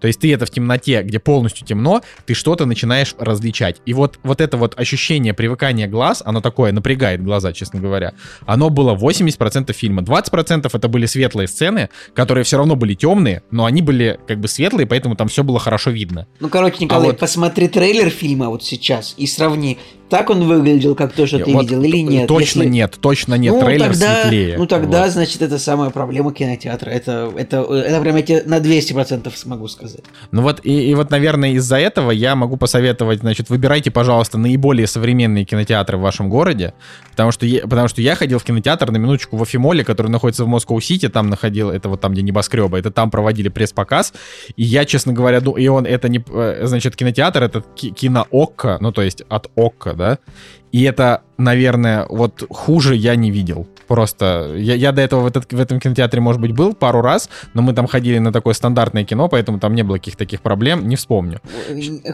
Конечно, боязнь есть отпугнуть потенциальных рекламодателей, но в Петербурге, наверное, 90% кинотеатров, вот, которые объединены, объединены вот в эту сеть киноока. Они тоже очень темные, там вот в какой зал не сядь, там просто ну, невозможно смотреть. Поэтому я не то чтобы ругал, но я призываю к тому, чтобы либо как-то вот обновляли оборудование, либо как-то нанимали все-таки людей, которые как-то за настройками следят, потому что я не верю, что на киноэкране просто нельзя сделать типа яркость там на не на 80, а на 90. Ну, я не знаю, может это, может нельзя, ну. Ну, короче, я говорю, я не знаю как, но вот я, опять же, я вот сейчас раз, рассказываю вам, я смотрю трейлер, трейлер замечательно, вся картинка хорошая, все нормально видно, вообще никаких проблем. А, в, в, в этом, значит, там на экране просто не было такого, это, говорю, это было просто невыносимо, буквально. То есть, более, более того, там еще и картинка была такое ощущение, что не самая прям четкая. Ну вот. Ну и при этом это как бы, э, это, это, конечно, из испортило впечатление от просмотра, но я не снижаю баллов, которые я пока еще не поставил, да, я не снижаю баллов за это, потому что я как раз весь фильм думал, что это, скорее всего, проблема в кинотеатре, а не в фильме. Но, но это было ощущение прям вот реально жесткое, то есть вот никому такого не посоветую, поэтому ок, давайте-ка вы, пожалуйста, ребят, сделайте нормальный экран, потому что это какой-то позор. Вот. Слушай, хочешь э, в копилку да. истории про темный экран скажу, потому что мы все равно будем про отряд самоубийц говорить, и вы, ага. ребятушки, посмотрели его в кинотеатре, а я, как человек, который э, поддерживает онлайн-кинотеатры, посмотрел его дома. Вот. Поддерживает, и... да, поддерживает да, да. онлайн. Поддерживает онлайн. Поддерживает онлайн торрент кинотеатр. Что ты там на раздаче, сейчас на раздаче сидишь, поддерживаешь онлайн кинотеатр, да? Да, да, да. Поддерживает раздачу. А, и, соответственно, у меня мой онлайн кинотеатр предложил мне посмотреть версию в 4К HDR, и я подумал, хорошо, отлично, все замечательно. Субтитры, оригинал, но почему-то вот мой телевизор слэш э, приставка, я думаю, что все-таки телевизор HDR очень плохо воспринимает. То есть э, картинка, которая идет в HDR, она какая-то супер темная, тусклая, я не знаю. И отряд самоубийц в целом как бы нормально смотрелся. Но там тоже есть вот эти вот темные моменты в джунглях, когда они там в э, ночи высаживались на этот пляж. И вот эти участки, они выглядели тоже реально темными, и приходилось вот прям всматриваться. И я потом уже ради интереса тоже пересмотрел трейлер, и в трейлере-то, ну, как бы там ситуация получше, то есть порядка на 20-25% все-таки поярче, и все по-другому воспринимается. И поэтому я вот э, теперь стороной немножко обхожу вот эти вот HDR всякие штуки, которые как-то не прижились на моем телевизоре. Ну вот, вот я теперь буду обходить стороной э, кинотеатр ОК в Эфимоле, потому что, сори, это что-то... Ну, то есть, это по факту, да, э, я-то, ладно, я за этот фильм не платил, меня позвали на пресс-показ, но если бы я заплатил, там, не знаю, 500 рублей за билет, 1000 за два, я бы прям пошел бы, наверное, с администрацией разговаривать тоже, типа, какого черта? Ну вот, э, такое. Значит, и, ну, просто чтобы, чтобы вот напоследок сказать еще, что э, это не высокопарное кино. Это что а, значит здесь, это слово? А, то есть здесь нету вот, э, то есть... Я разговариваю вообще просто как э, какой-то косноязычный дебил сегодня, но я постараюсь. Но вот когда э, персонажи э, показывают э, там средневековье, они часто говорят, э, король Артур велел прийти к вам, там, не знаю, король Артур велел повиноваться, а, тотчас же собирайтесь в дорогу. Знаешь, ну вот, короче, такие очень сложные какие-то выражения, а, старый язык и так далее. Здесь половина а, их общения это старый язык, а другая половина это очень какие-то смешные моменты. Вот, например, там есть сцена, где а, главный герой встречает призрака, э, и она такая ему говорит, э, там, «О, сэр Гавейн, мне нужна ваша помощь. Э, значит, там, моя голова отсечена, и я бы хотела, чтобы вы разыскали ее в ручье, там, ниже под домом». Ну, как-то она там сказала. И он такой смотрит на нее ошалело и тянет руку. Ну, то есть он такой понимает, она говорит про отрубленную голову, на нее голова на месте. И он тянет к ней руку, чтобы, я так понимаю, чтобы проверить, пройдет ли она насквозь. То есть это такой момент, ну, как бы, об этом ничего не говорится, но очевидно. И когда он начинает тянуть руку, она такая, что вы делаете? Зачем? Ну-ка, уберите руку. как-то так. Ну, то есть она это очень как-то комично говорит, и ты понимаешь, что, ну, в общем, там таких кусков очень много, когда персонажи переходят с таких высоких троп на, на низкие. А, и это, ну, это добавляет какого-то, немножко какого-то развития. В общем, по большей части, э, я считаю, что фильм смотреть надо обязательно, но а, проблема в том, что он э, Он какой-то вот недостаточно для меня оказался динамичный, недостаточно событийный. И самое главное, что он просто... В нем нет каких-то крутых запоминающихся диалогов Николай, давай так, и фи- крутых фи- запоминающихся финал там моментов. крутой, ну, крут... Вот, а финал крутой, да. Вот, то есть фи- фина- вот финал такой, что там, короче, вот там на- наступает там последние моменты, и я такой, блин, вот это слив. Ну, то есть я такой сижу и думаю, вот это, вот весь фильм нас вели, и это такой отстой. А потом раз, буквально за последнюю минуту так щух переворачивается, я такой, нет, это круто.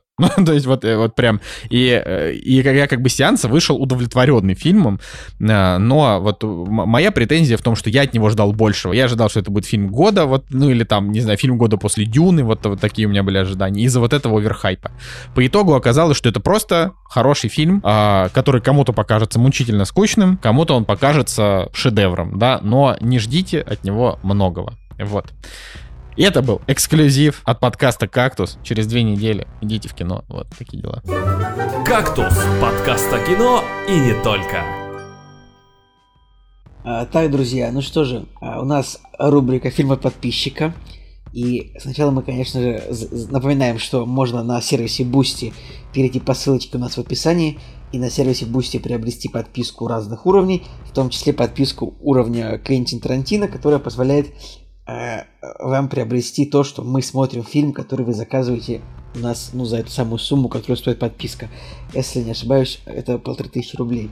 Э, Или мы не должны говорить, сколько это стоит, я забыл. Да почему должны? Вот, это почему стоит, не? да, ну, просто чтобы... Это же не закрытая информация. Это не закрытая информация, да, ну, просто чтобы, вот, мы тут, конечно... не- Просто. Да, вот, да, и вот так вот. В общем, друзья, Максим Баранник приобретает а, подписку уровня Квентин Тарантино и пишет. Привет, Максим дорогие... Баранник, я- да, надо сказать, это наш э, генеральный спонсор подкаста, я Да, вот так вот могу Максим Баранник тупо топ.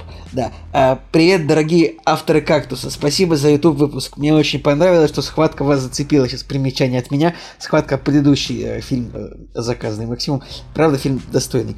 Э, если платеж за Тарантино прошел, э, дальше от меня платеж прошел, то предлагаю вам один.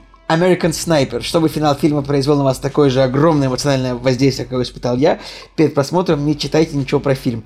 А, опять же, в следующие вот фильмы, которые предлагает Максим, я не буду читать, чтобы это было, ну, как бы, может быть, сюрпризом в следующий раз для кого-то, кто... ну, В общем, вот так вот. Так что мы выбрали американского снайпера, потому что тоже, это, наверное, был третий раз, когда этот фильм всплыл. И что же такое американский снайпер? Американский снайпер это самое главное, ну, как бы, если коротко, это фильм Клинта Иствуда с Брэдли Купером в главной роли а, про а, по, по- по- реальным событиям про настоящего американского снайпера, который воевал в Ираке.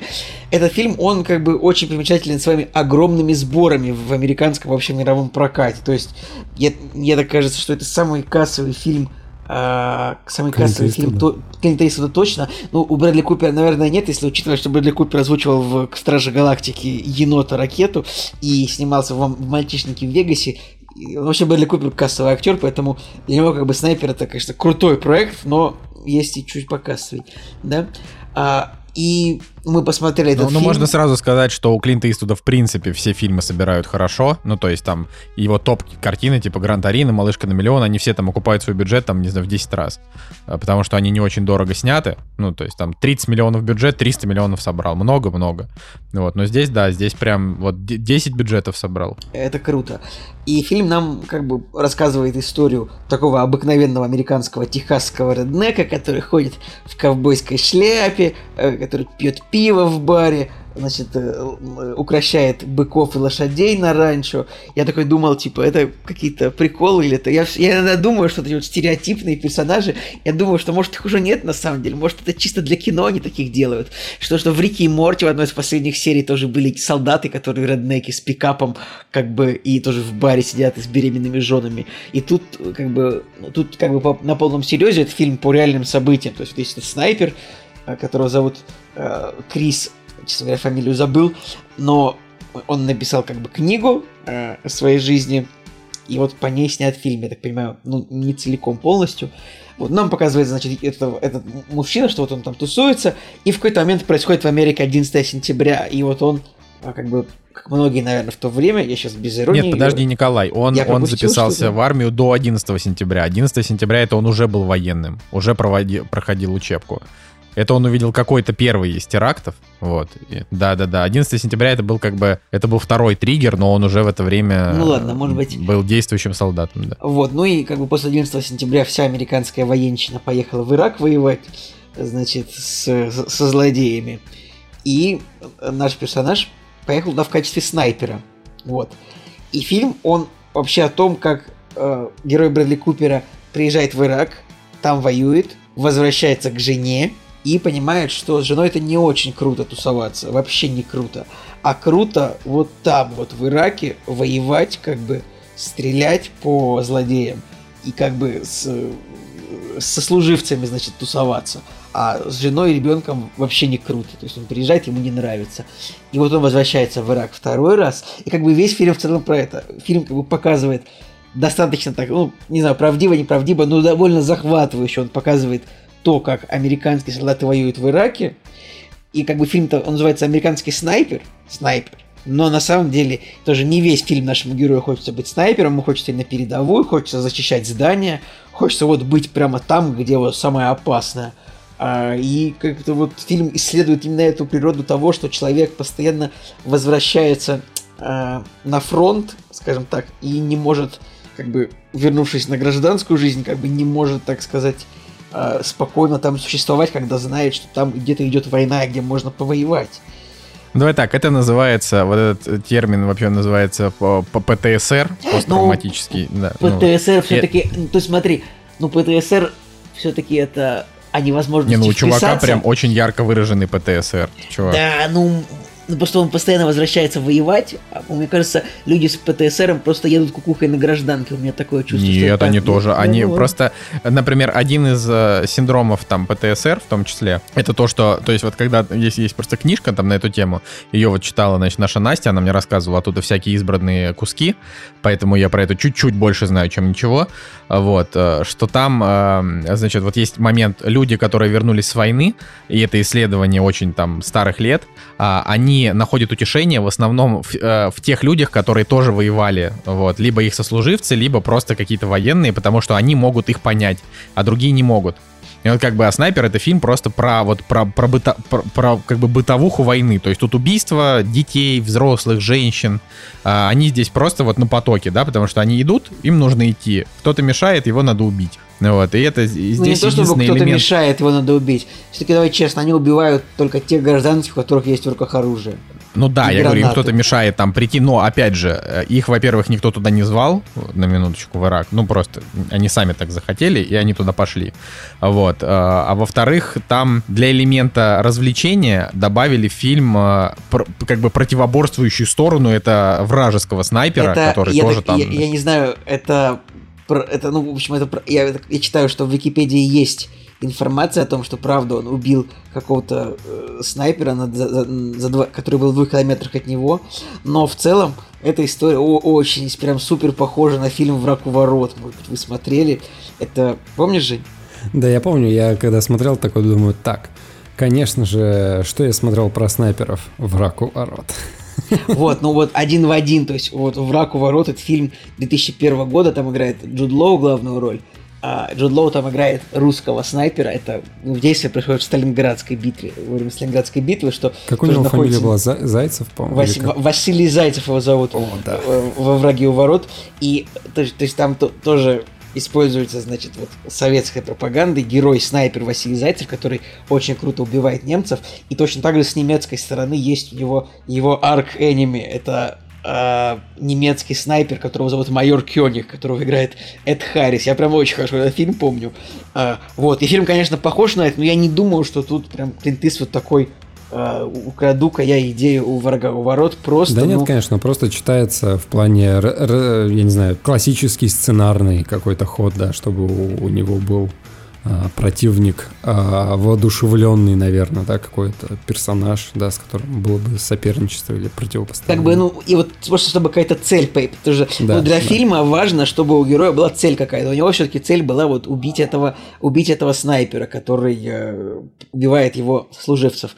Э, в книге, я так понимаю, не в книге, я так понимаю, что в реальности, наверное, не было этого такого прям снайпера, за которым он охотился, потому что уж слишком какая-то голливудская история, прям я не верю, что Особенно моменты, быть. когда этот злой Талибан э, брал винтовку Драгунова, и там вот э, вычурно совсем, Я хочу, да. ребят, Талибан запрещенная в России террористическая организация, признанная экстремистской, и нельзя это говорить, поэтому, Жень, пожалуйста. Вот, а когда он брал эту винтовку со стола, как... Эм как вычурно, короче, оператор и вообще вот э, режиссер показывали эти моменты в стиле, э, вот, вот эти моменты, они были в стиле Рэмбо какого-нибудь, вот прям вот как он собирается идти сейчас всех убивать этих паршивых американцев. И, короче, э, я вот, честно говоря, на этом моменте немножко подумал, блин, ну Клинт Иствуд, ну, ну вот как-то вот здесь вот в этом моменте был прям перебор с вот этим вот э, э, злым ну, плохим, да, снайпером с другой стороны и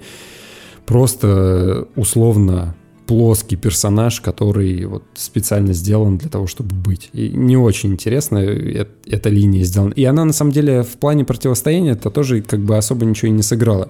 Да, у них конкретного противоборства не было. То есть у них была одна стычка в начале, да, когда он ему в каску, по-моему, попал, да, и все. Ну, то есть вот какого-то накала между двумя персонажами. Ну, тут я, я с тобой не соглашусь. Если ты э, помнишь, чем все закончилось, то наш герой решил завязать с Ираком ровно после момента. Не-не, понятно, что для героя, да, для героя, да, мы уже сказали, что для героя а, вот этот персонаж, он важен. Я имею в виду, что а, с точки зрения их вот именно какого-то я не знаю, борьбы, там, а, выслеживания друг друга или еще каких-то моментов, а, этого не было. То есть на другой стороне был просто чувак, который убивал из снайперской винтовки американских солдат, а тот хотел ему, тот хотел его как бы просто пристрелить, потому что вот он убивает американских солдат. Ну, то есть за этим ничего интереснее не было. Даже во «Враге у ворот», да, вот это вот противостояние двух снайперов с одной и с другой стороны, там же вот на этом вообще все очень много строилось, да, как они выслеживают друг друга, какие тактики там используют, как они следят за тем, э, как, ну, что они там делают и так далее. Вот здесь все-таки более какие-то картонные персонажи с одной и с другой стороны.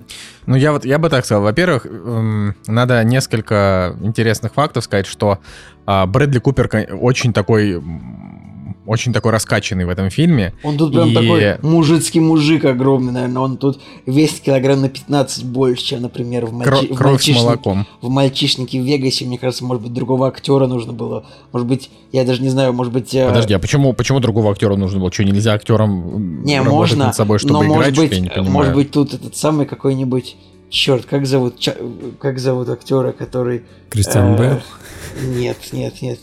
Вот у меня вылетело из головы, который в Кингсмане должен был играть главную Ченнинг Татум. Да, Ченнинг Татум, может быть, какой-нибудь подошел. Ченнинг Татум тоже бывает худой, бывает не худой. Короче, здесь история в том, что а, Брэдли Купер ел по 8 тысяч калорий в день, набрал более 18 килограмм мышечной массы, тренировался по 4 часа в день, и в сцене, где он выполнял становую тягу, он действительно поднимал вес в 193 килограмма, хотя ему предлагали использовать бутафорские блины. Короче, то есть он прям максимально раскачался, вот, это, это очень интересно. Э, и он э, тренировался под ту же музыку, под которую тренировался сам Крис Кайл. Значит, смотрел какие-то материалы там про него очень много. В общем, готовился он очень так э, серьезно, и это, конечно, очень странно странно, учитывая, насколько Крис Кайл на самом деле неинтересный персонаж. То есть э, история в том, что да, он там герой Америки, а, и так далее. Но по факту это ну, просто мужик, который пошел воевать, и его героизировали, потому что он за свою снайперскую карьеру убил рекордное количество людей. Ну, и вот там 255 человек заявили, 160 подтвердили, ну, то есть так много.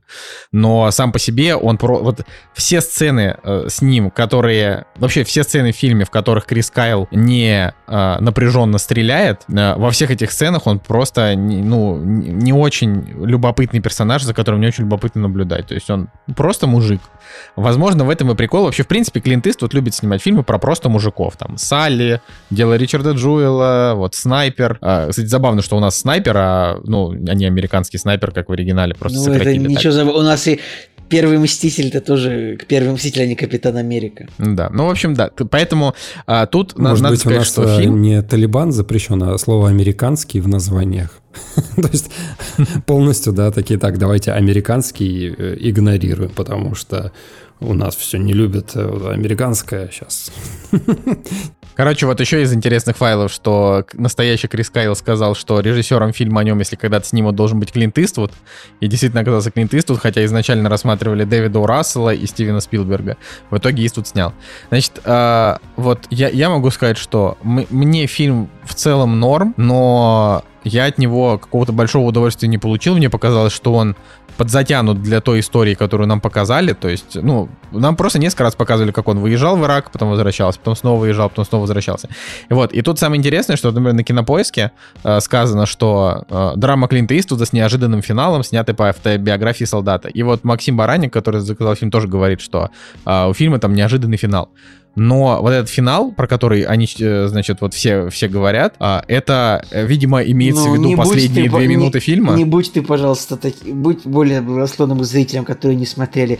Пусть Не, для них я не это- буду щас. Да, это имеется в виду именно это. Поэтому, Ну пожалуйста. вот, я просто говорю, что э, вот я не буду спойлерить, окей, пожалуйста, смотрите кино. А, просто вот эти вот последние две вот эти минуты, это не неожиданный финал, а вот это просто финал. Ну то есть вот он как бы фильм идет, идет, идет, и буквально и тут говорят, а потом случилось вот это. Ты такой, ну, ну ладно. То есть это как бы вот, вот про это фильм и, и- и начинают идти титры.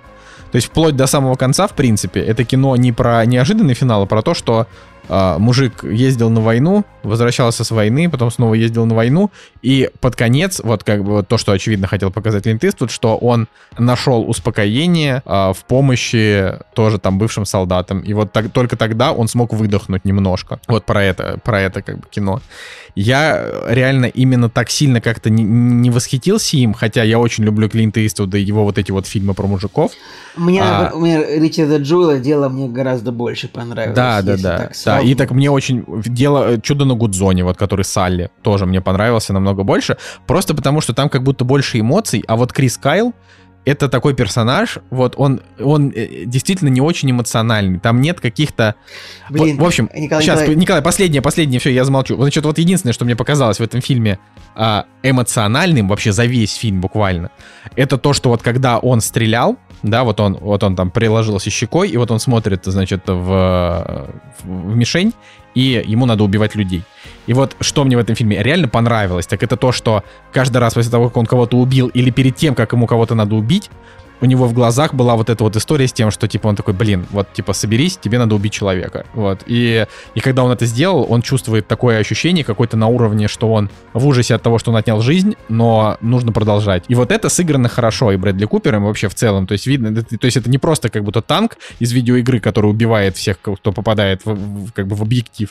Вот. А, значит, вот действительно за этим там стоит живой человек. Это мне понравилось. А все остальное мне показалось, э, в общем, там по- по- немножко подзатянуто, местами скучновато, хоть это реальная история, я как-то вот Э, Я, я не хотел сказать, впечатлился. что если я хочу сказать, если есть фильм Салли э, Клинта Иствуда, который в, в российском прокате называется Чудо на Гудзоне, то я думаю, что снайпер должен называться Чудо в Ираке, а фильм Дело Ричарда Джуэла должен называться Чудо на Олимпиаде, например. Ну то есть нет, вам так не кажется? Фильм Непокоренный про Нельсона Мандел должен называться Чудо в ЮАР.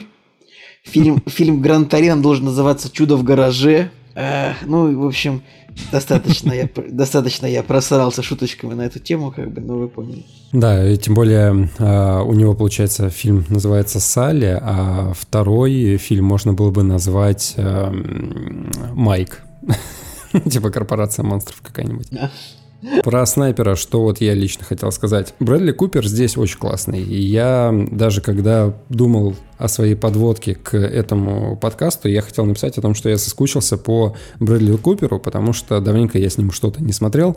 Последний фильм, наверное, который я с ним видел, это был фильм с э, девочкой из э, «Сойки-пересмешницы», где они влюбленную Крейзи пару играли. Мой парень псих. Да, вот мой парень в, ори- псих. в оригинале серебристый лучик надежды. Мгм. Звучит как песня э, какого-нибудь «Ласкового мая». Ну ладно. А, Я, кстати, читал эту книгу, хорошая. В общем, Брэдли Купер здесь реально очень классный, и несмотря на то, что вот он играет, перевоплощается в техасского деревенского парня такого, да, с вот этот вот явный прикус какой-то, да, раскабанелое лицо, простые повадки. Он милый, приятно за ним наблюдать, мне было приятно наблюдать. Ничего особенного, но вот именно на Брэдли Купера действительно приятно смотреть. И а, то, как он отыгрывает, как он меняется, да, вот с такого простого паренька, который сначала простой жизнью жил, да, какой-то обычный, а потом а, уже такой осознанный человек, осознанные поступки убийства людей, да, и как его какие-то вот эти вот миллисекунды терзает то, что он сделал, да, я согласен, за этим интересно наблюдать. В остальном, вот из плюсов еще можно подвести, наверное, а, моменты самих перестрелок, и выстрелов. Очень классно сделано, все достаточно приятно смотрится, за исключением наверное, нарисованного танка в начале. Там, конечно, танк компьютерный, за этим было забавно наблюдать.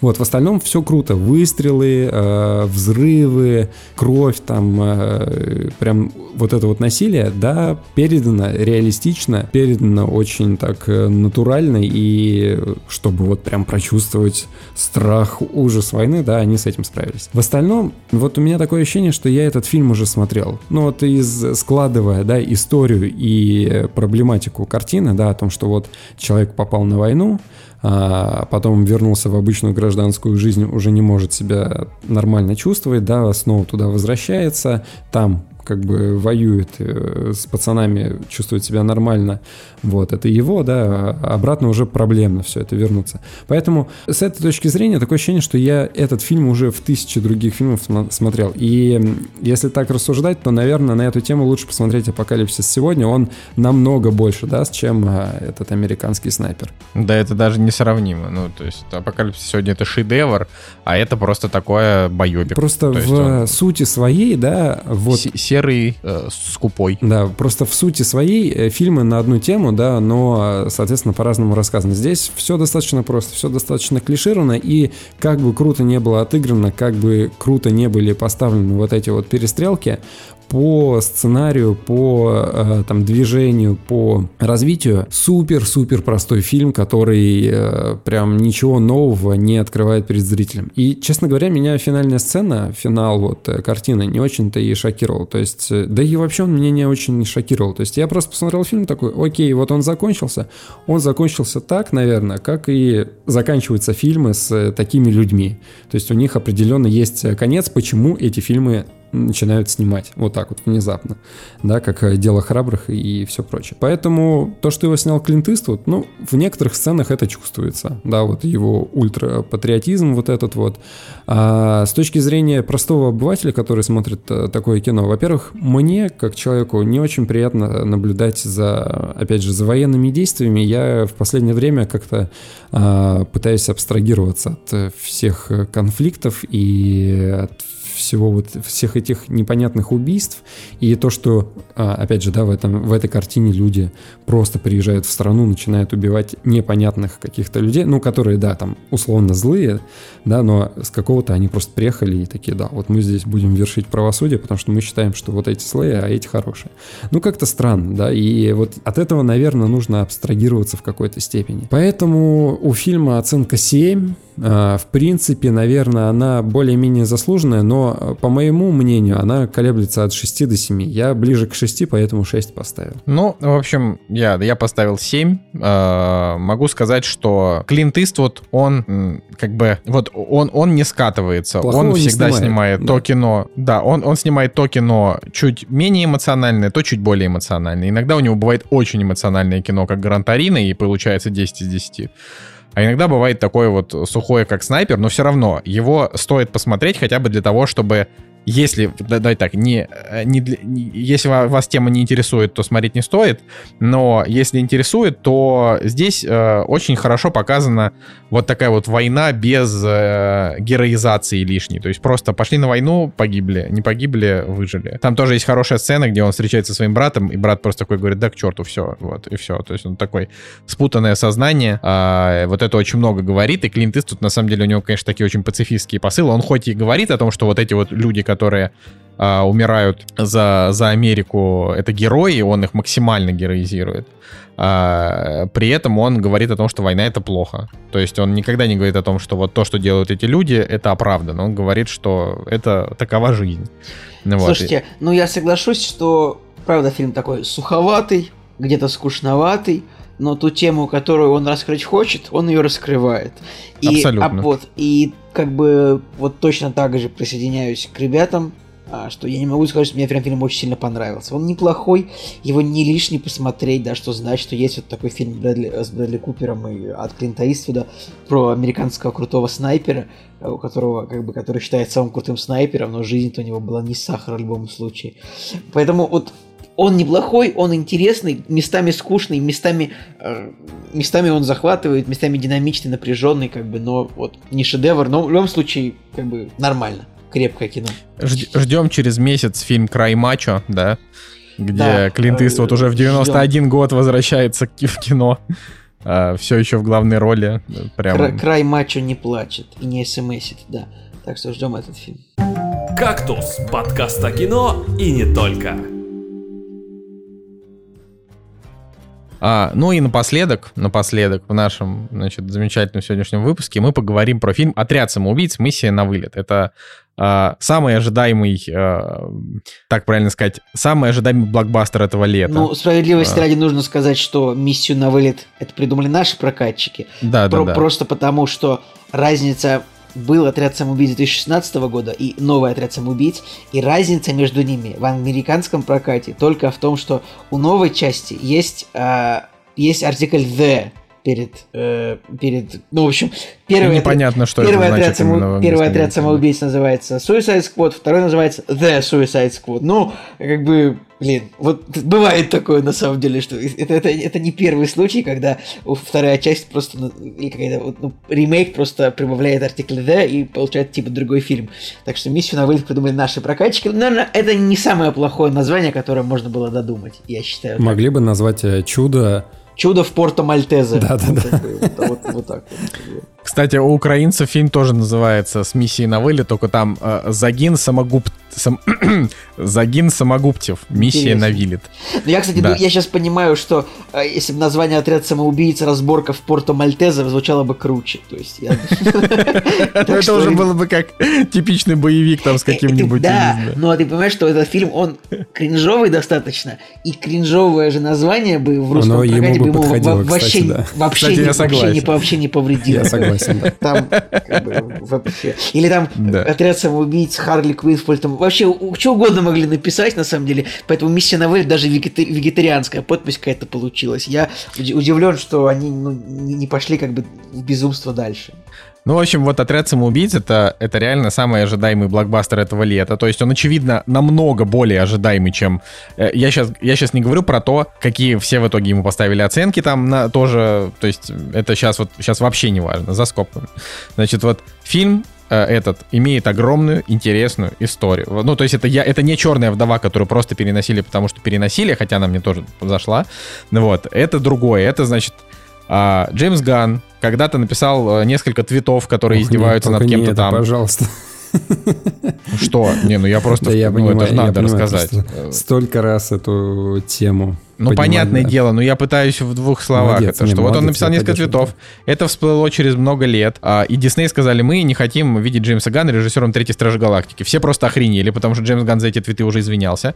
Но пока все охреневали, DC такие быстренько, йоу, Джеймс Ганна, давайте напишешь сценарий для нового отряда самоубийц. Джеймс Ганн такой, да, давайте я это сделаю. А еще через месяц, а, или там через там, пару месяцев, они договорились, что он ее и поставит. И к тому моменту вот они договорились, а тут Дисней такие, ой, ладно, мы, короче, берем свои слова обратно, давай ты будешь снимать э, третьих Стражей Галактики. Он такой, ну ок, но сначала все-таки сниму отряд самоубийц. И вот Прошло, получается, три года с момента анонса, а мы с парнями еще в прошлом выпуске обсуждали, что, блин, как будто бы это было бот вчера, а вот уже он и вышел, этот фильм.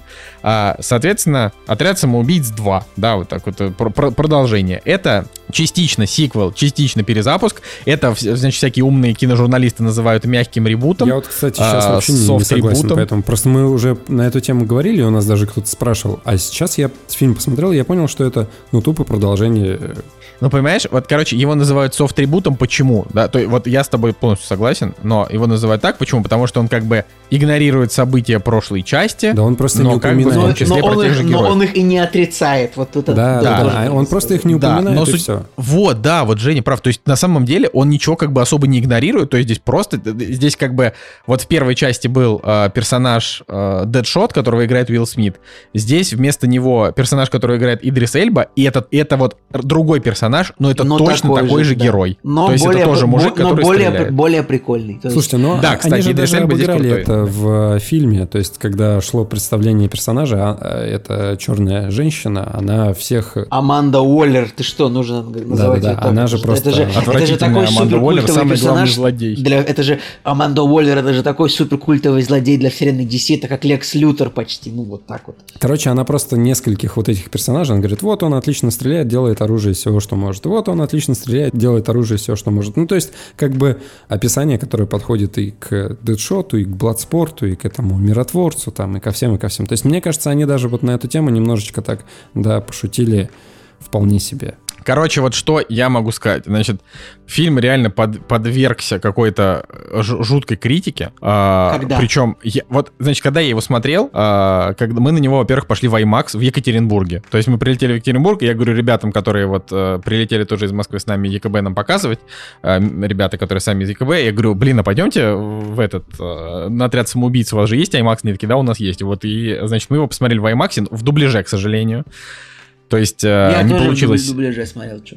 Да, то есть не получилось послушать рычание Сильвестра Сталлоне в роли акулы.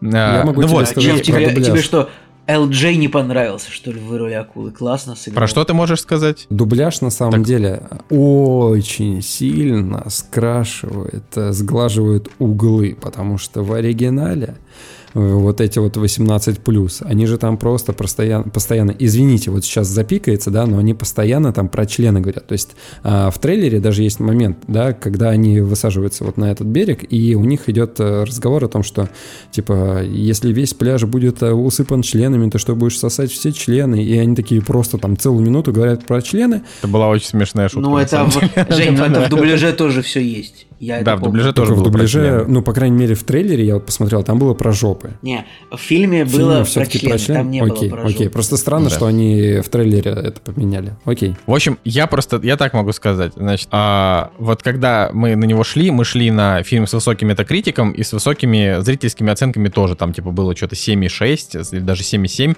потом упало до 7,5.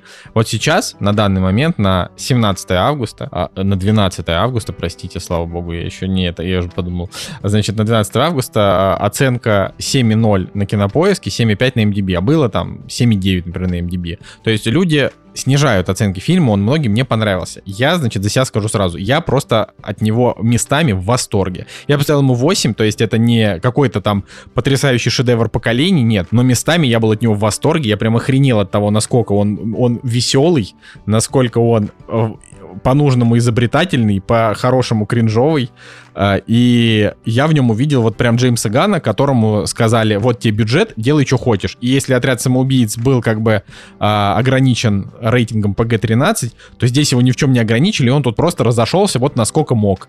Кровища во все стороны летит, очень много странных, непонятных сцен просто ради, чисто ради угара, а, абсолютно безумных. Персонажи, которые вообще между собой, ну, вот, короче, очень смешно между собой а, они как-то взаимодействуют. То есть, например, у Идриса Эльба и Джона Сины, у них как бы тоже герои с одинаковым набором способностей, и они соревнуются, кто из них более крутой. И это тоже смешно. В общем, я прям вот от фильма кайфанул. Единственное, что так как я, э, и- и, ну, человек такой мягкий и не очень люблю немотивированные убийства. Я, конечно, во-первых, охренел с открывающей сцены. Ну, то есть, ну, она прям сделана так, что, ну, это вот нельзя, нельзя спойлерить, но я просто Ну, охренел я, с нее. я, кстати, ты вот написал изначально, что типа ты охренел с этого фильма, и потом э, тоже люди, которых я читаю там где-то в соцсетях, э, писали, что Джеймс Ганн гений. Я так скажу, я не охренел вообще ни в чем от фильма. И, и Джеймс Ганн, ну, не, не- вижу, что он тут гений. А, я скажу, что фильм, он такой, правда, какой должен быть. А, я бы, наверное... Короче, мне фильм понравился, и моя оценка фильма это хороший, крепкий 7,5, но фильм не без недостатков. Не без недостатков. Я считаю, я считаю, что Харли Квинн в фильме вообще лишняя. Мне показалось, что вот... Серьезно? А мне она показалась мне вообще просто су- важнейшей. Мне супер показалось, что фильм дико не про нее. И вот просто вот та тусовка, где был Джон Сина, э, значит, та тусовка, где был Миротворец, где был Бладспорт, Рик Флаг, вот эта женщина, значит, с крысами, человек с горошком, вот это прикольная тусовка. А вот то, что Харли Квинн одна бегала и просто убивала в тупую э, этих самых миньонов злодейских, мне показалось это просто лишним. Ну, про, как бы, просто в фильме много ненужных сцен, где просто кого-то убивают и режут. Я понимаю, что это нужно, но просто когда я вижу там 30 подряд человек убивает герой, ну я не понимаю, Блин, ну, ну зачем? Это ну я, не, другой, ну я просто, я не знаю, без играет, Харли Квин этот фильм не был бы такой дикий, просто, понимаешь, фильм ну, прям дикий был. Харли Квин, я сейчас скажу жутко сексистскую вещь, но все-таки Харли Квин, она обычно раскрывается как женщина Джокера. А, и, например, гениальный сериал, который мы с Солнышком очень любим, э, мультсериал, он построен весь тоже насчет того, что Харли Квин, она как бы хочет не быть девушкой Джокера, но вроде она и хочет снова к Джокеру. Да? Это вот сериал очень хороший. Здесь Харли Квинн, значит, просто, ну, просто бой-баба. Это не, неплохо, не хорошо, но... Не, ну подожди, давайте, сейчас минуточку, Николай. Это, это правда, здесь Харли Квинн просто бой-баба, но она здесь не, не э, бой-баба не, не просто потому, что вот так они вдруг решили, а потому что был промежуточный фильм «Хищные птицы», в которых она как бы освободилась от Джокера, а это в которых она укрепилась птиц, как, сам. Да? Это, это как бы в той же вселенной, что «Хищные птицы», потому что вообще давайте на минуточку вспомним, наверное, мне кажется, Марго Робби это самый долгоиграющий персонаж текущей вселенной DC. Никого так много не показывали, как ее из актеров. То есть она прям а, в этом плане хорошо. И, кстати, ее не хотел Джеймс Ганн брать фильм. И вот, вот Николай говорит, что она ему не зашла, а мне она здесь прям именно зашла, потому что она вот уже, значит, вот этот вот феминистический посыл а, «мужики отстой, я сама по себе классная», она полностью оставила в фильме «Хищные птицы», который вот мы забыли, и все, до свидания, пока, просто никогда к нему не возвращаться. А вот отряд самоубийц это она уже все. То есть Харли это уже просто самостоятельный персонаж, который всем дает по жопе, кому вот надо. И, конечно, вот эта с ней сцена, где она освобождается и идет всех гасит, ну это просто крутая сцена. Она классно поставлена, Тут, красиво, э, ярко. Весь ну, фильм, он на самом деле играет на том, что где-то 8 или 9 раз происходит что-то супер внезапное. Не буду говорить спойлеров, но это вот внезапно, что происходит в начале фильма на пляже. Что происходит, значит, с этим полковником, который влюблен в Харли Квин. Э, что, короче, вот просто фильм такой сейчас будет куча внезапных вещей, которые удивят зрителя. Не, ну давай так, не, ну давай, давай говорить просто по-честному, то там, э, то есть это, это кино, в котором будут умирать буквально все подряд. То есть вот вы вы э, не привыкайте к персонажам, здесь могут убить любого. вот. Более того, на самом деле, фильм, он еще и довольно жестокий. Жестокость на уровне сериала «Пацаны» или фильма «Пипец». То есть Кстати, здесь, например... Я вот еще думаю, Николай, ну, ты ведь в итоге... Не... Пацанов ты в итоге бросил после скольких серий? После середины первого сезона, ну, когда они знаю, бросили просто, самолет. Просто, ну вот я посмотрел ну. два сезона «Пацанов», и после этого ну, отряд самоубийц не кажется чем-то экстремальным, потому что пацаны, они экстремальные в этом смысле. Там есть гораздо более жестокие... Я не говорю, кстати, что пацаны лучше. Не, не уверен в этом. Просто они гораздо более экстремальные в плане жестокости, немотивированных смертей, каких-то убийств женщин, детей, чего-то такого. То есть пацаны жестче, поэтому отряд самоубийц, вот он наверное, больше, наверное, впечатление произойдет тех, кто не смотрел пацанов, да. А, ну, как бы кто их не досмотрел, может быть, до конца, потому что там, во втором сезоне там тоже все жестче и жестче становится это все. Но так, в целом, ну, фильм неплохой. Он очень развлекательный. Значит, просто, вот, значит, же, девушка с крысами, ну, это, этот персонаж сам по себе, это, это просто это тупо топ как бы потому что у нее есть балдежная крыса, которая постоянно всем машет руками. Крыса просто потрясающая. Крыса просто да. вот. Я весь фильм переживал, это, что это, она умрет. Я, я Николай, просто... я вообще, ты, ты, ты, ты, ты, ты, я тут с тобой, я очень переживал за крысу, когда она там пошла в финаль, финальный бой, я подумал, ну зачем, куда же ты попер Себастьяна, как там его зовут. Вот, так что я, я считаю, что э, это вообще великая находка ну, Джеймса Гана, э, или ну, персонаж, наверное, из комиксов, но я так понимаю, что фишка отряда самоубийц это то, что можно взять вообще абсолютно любого героя, который где-то был или не был, добавить его в отряд самоубийц. Ну, вообще, конечно, прикольно. Там был вот конкретно провис, как мне показалось, где-то вот на моменте, когда они шли в башню и слишком долго они сражались вот с этими, с миньонами. Это было не так, не так, чтобы прям очень интересно. Ну, Но ну, здесь, наверное, я соглашусь. Но да. тут есть вот очень, очень много удачных находок тоже вот а, это вот химия, ну как-то антихимия между Идрисом Эльбой и, а, и Джоном Синой очень классно. Не знаю, есть много хороших шуток смешных, правда.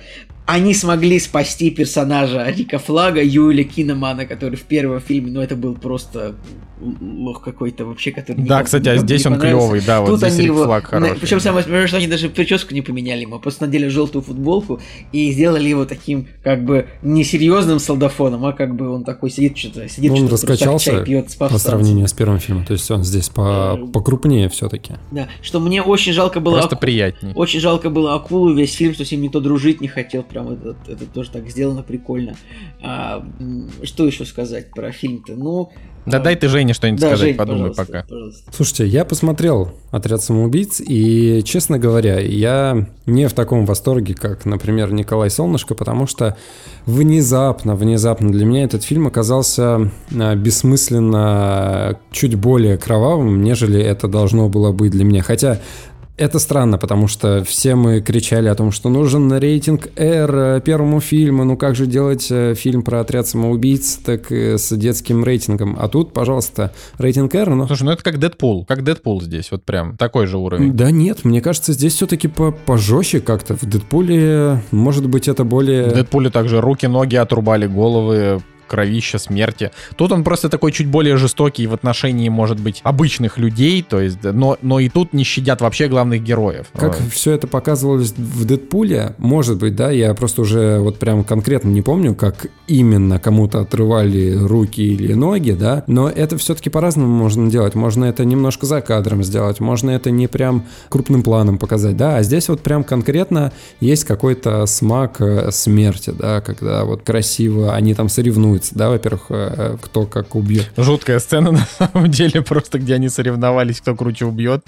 И Вообще, мне просто в какой-то момент, именно с точки зрения вот э, насилия, мне в, э, в какой-то момент показалось, что вот немножко все-таки перебрал Джеймс Ганн. Я понимаю, что это его Мне стиль. тоже, Жень, вот я, с тобой согласен абсолютно. Я Мне понимаю, что это его стиль. Не нужно было. А, и если его предыдущие фильмы там посмотреть про слизни там и так далее, он, он же из этого вырос, поэтому для него это нормально. Для, для, э, фильма, вот конкретно этого отряда самоубийц, все-таки там, не знаю, процентов на 10-20 можно было бы немножко это все подсократить или сделать более интересным. Например, как в сцене с э, Марко Робби. То есть она же там тоже очень много людей убивает, да, и там вот этот художественный прием э, с цветами и вот этими вот э, птичками, вот этой вот всей атмосферой, Круто же сделано, да, то есть интересно. Ты понимаешь, что туда она вот э, убила там всех, и драки на самом деле вот а, в студийном крупном фильме наконец-то рукопашные бои выглядят на уровне условного там Рейда или Джона Уика, когда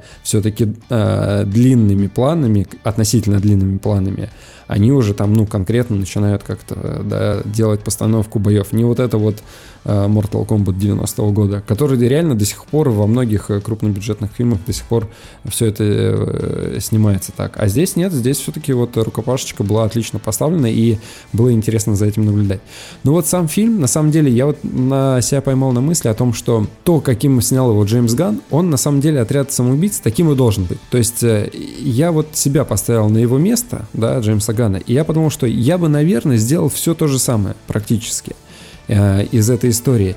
И что-то вот выжить про э, наемников каких-то непутевых, э, которых правительство отправляет, э, да, разобраться с, э, ну, просто как пушечное мясо, в принципе, вот эта история, она себя исчерпывает. Из нее, на мой взгляд, вот больше не получить, да, и Джеймс Ганн, на мой взгляд, вот он ее практически, да, на полную как бы э, катушку и использовал. Поэтому, мне кажется, здесь проблема именно фабулы, именно самой истории отряда самоубийц. Может быть, в комиксах она намного интереснее смотрится, может быть, в мультиках она бы намного интереснее смотрелась, но вот как фильм, да, как история на два часа, которую нужно размазать, да, и показать что-то интересное, ну вот э, реально, мне кажется, тяжело э, что-то сделать интереснее, чем сделал Джеймс Ганн. Если сравнивать первый или второй фильм, у меня, как ни странно, что первому, что второму фильму стоит одинаковая оценка 6. Но я вот э, сегодня как раз-таки про эту оценку разговаривал и сказал, что вот у первого фильма оценка между пятеркой и шестеркой, но все-таки ближе к шестерке. А у второго фильма оценка между шестеркой и семеркой, но вот на мой взгляд она ближе к шестерке все-таки.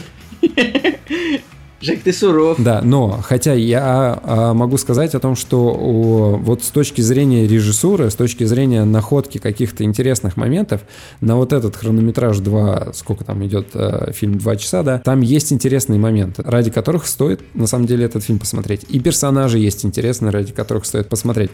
Просто вот э, в общей конве все как-то просто, все э, чуть более кроваво, чем нужно. Вот это вот удивление, которым, э, ну вот начало, да, тебя там удивляет несколько, несколько вот таких шьямалановских поворотов, скажем так, да. Вот в начале, в принципе, да, неплохо. Но вот как бы странно не звучало, с одной стороны постановка крутая, а с другой стороны что-то вот прям совсем простое, вот какая-то какое-то простое повествование, какие-то простые диалоги, переходы, и, короче, вот это как бы гениальность и визионерство Гана соседствуют с какой-то простой историей, не может быть не слишком интересной вот с точки зрения того, чтобы на два часа ее показывать. И вот в итоге я как бы фильм посмотрел и подумал, не, круто. Его, в принципе, вот с точки зрения красок и развлечения было, ну, приятно, наверное, смотреть большую часть времени. Ты просто дома смотрел, а, не, а я в IMAX, я с него прям еще и визуально Слушай, ну, а, там ведь есть... э, с точки зрения визуала у него ведь э, не так много моментов. Вот в конце ну, гигантские разрушения. Да не, моментов там много, но там все. Я все просто хорошо. не Кстати, считаю, что ну, дом, дома тоже можно кайфануть. Никого. Да, тоже можно. В 4К на самом деле все было замечательно. А, кстати, кстати, еще какой плюс у этого фильма в том, что у него спецэффекты, в отличие от кучи других фильмов, которые за последнее время вышли, у него наконец-таки и CGI, и разрушение, и как бы задний план, который прорисован, да, все фоны, все выглядит отлично, наконец-таки. Ну, то есть нет вот прям ощущения галимой графики, которая вот уже а, порядком надоела. Нет, вот здесь прям все отлично так прорисовано, все хорошо сделано, было приятно за всем наблюдать. Блин, я не знаю, как можно поставить фильму 6, в котором есть человек, в, человек с горошек, которому все люди кажутся его матерью. Ну, я просто я ну, не это знаю. Я, правда смешная. Я с этого это фильма с... просто умирал вообще. Это смешная я... шутка, причем наверняка Джеймс Ганн укра... эту шутку достал из какого-то своего старого сценария, где у него был какой-то такой персонаж, который реально везде видел свою мать, и вот он просто, оба, у меня был такой герой, вот я его засуну сюда. Это как есть история, что э, гигантский паук в фильме Дикий-Дикий Вест появился, потому что это была заготовка для какого-то другого фильма. И вот его, вот в этом фильме мы сделаем гигантского паука. И я думаю, что Джеймс, просто была какая-то старая идея Джеймса Гана. Это круто, да? Ну, потом, короче, я, потом я вот, когда я Николай, буквально... Николай сейчас еще договорит, я потом о сборах расскажу фильм. Я, короче, я буквально протащился. То есть я фильм, говорю, я поставил ему 8, я ни от него ни в каком-то неописуемом восторге, но от каких-то конкретно отдельных моментов я вас... То есть я большую часть фильма сидел реально с открытым ртом, типа, чё? Ну, то есть это, это реально фильм, в котором столько вот этого кринжа, такого прям, прям жирного такого, вот, а, что ты сидишь такой, а, ну, то есть это, это реально, вот, вот прям, начиная с первой сцены, с этого героя, который этот су, ласка, вот это, просто когда она прыгает в воду, они такие, «А кто-нибудь, кто-нибудь спросил, она вообще умеет плавать, это просто, или там, или когда Идрис Эльба там крыса, они такие, а ты вообще спросила, типа, ты, а почему ты не знаешь, что один из твоих героев, типа, боится крыс, и ты поставил его в отряд с человеком, который повелитель крыс, ну то есть это... И вот как бы... И вот Джеймс Ган реально в каждой секунде этого фильма есть. Он такой странный. Там вот там... э, Почему, опять же, я фильму поставил 8, не 9, не 10, да, там есть много, много хреноты, вот так скажем. Например, там есть несколько моментов, когда герои, ну, прям могли нормально победить, но они не побеждали, потому что по сценарию это было рано.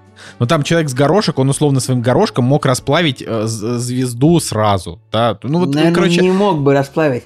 Все-таки у него, наверное, есть какой-то ограниченный объем этого горошка. А но, опять звезда же, большая. Понимаешь, это все, вот я говорю, это все то, что ты сейчас говоришь, это просто твоя мысль, да. Но, но по факту это супергерои, у которых есть способности, и как бы если очень захотеть, понимаешь, но тут же тоже интересно, что Джеймс Ган подбирал этих героев таким образом, что он, он типа искал в комиксах DC самых нелепых персонажей, и он их туда набрал. Вот, а, опять же, я, например, вот, э, ну, опять же, первая сцена, да, она, конечно, такая очень удивляющая, но вот э, мне, мне бы очень хотелось, чтобы персонажей из первых сцены, из первых сцен некоторых из персонажей было бы побольше. Например, Нейтан ну, типа... Филлион. А Майкл Рукер тоже не помешал бы, если. М- ну, понимаешь, Майкл Рукер, то есть вообще Джеймс Ган сюда своих, он и брата своего сюда запихнул на полсекунды, и друзей, тут и Тайка Вайтити появляется, и Рукер тоже, который ты его старый кореш и в Страже Галактики играл, но а, вот Нейтан Филлион, это же тоже его как бы старый друг, вот, и э, типа Нейтан Филлион тут играет чувака, у которого отделяются руки, блин, это просто, я, я, я, я реально, я грущу на тему того, что его очень мало в э, фильме, потому что если бы его было больше, там было бы больше таких вот кеков на эту тему. Поэтому, короче, я считаю, давайте так, каким бы фильм ни был э, спорным с точки зрения жестокости, а он действительно довольно жестокий, и же не прав, что местами даже с перегибом, там сжигание птиц, это было вообще прям жестко, да, то есть это вроде фильм, он весь такой, э, весь такой на юморке, но иногда там прям какие-то прям ультра жестокие моменты. Опять же, не прям на 10 из 10 жестокие, а просто, ну, довольно жестокие.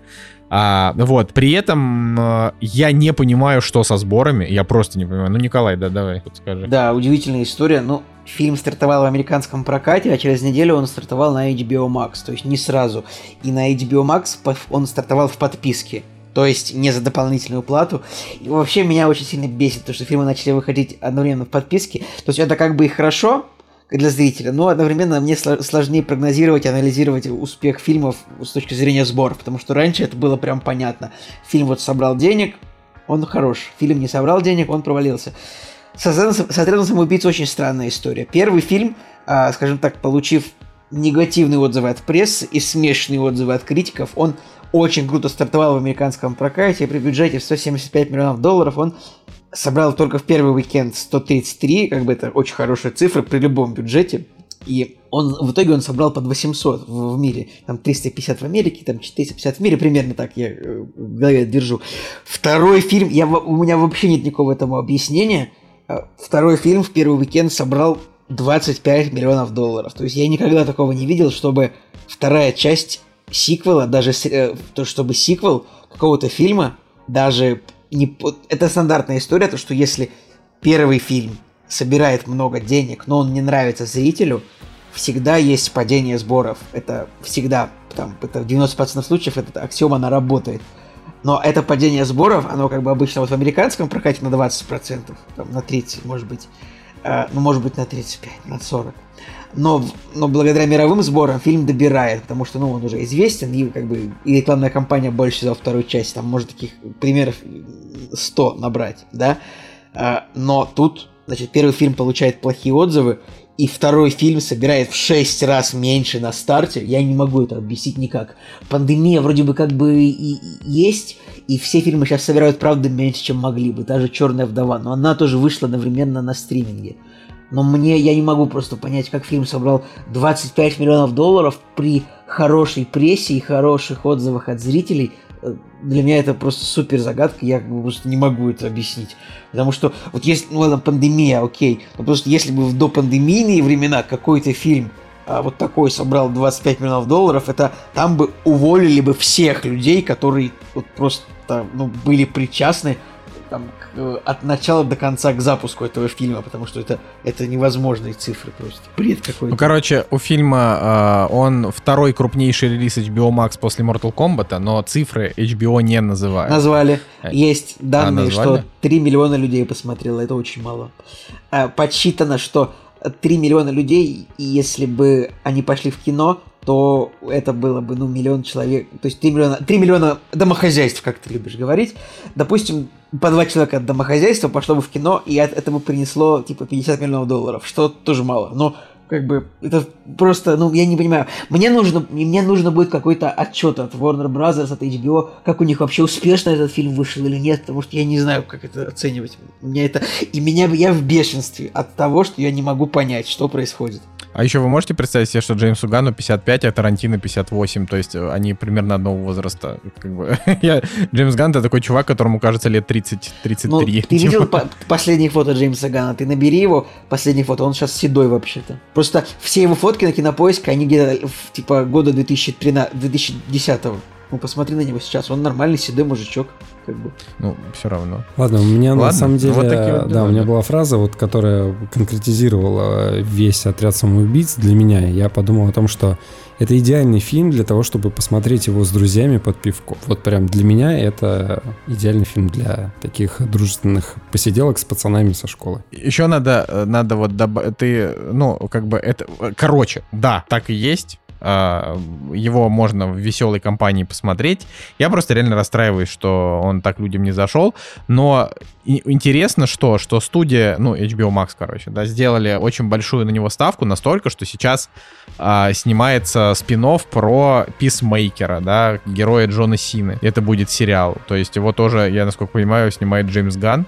Вот. И это просто любопытно, именно потому, что это как бы полный провал э, финансовый вообще настолько, что вот и Николай в шоке, я в шоке, вообще я просто не понимаю. То есть это, это, это что вот не, пошло не так? Собрали крутых, э, известных, любимых американцами актеров, взяли Джеймса Ганна, который просто реанимировал там Марвел Стражами Галактики.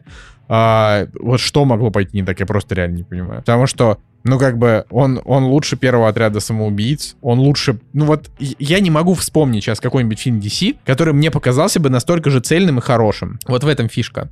То есть, Джокер не считается, потому что он не в киновселенной DC, но если мы берем, а, значит, э, ну, и мы не берем Лигу справедливости Зака Снайдера, потому что она тоже вне вселенной, но если мы берем, то она мне понравилась примерно так же с точки зрения цельности.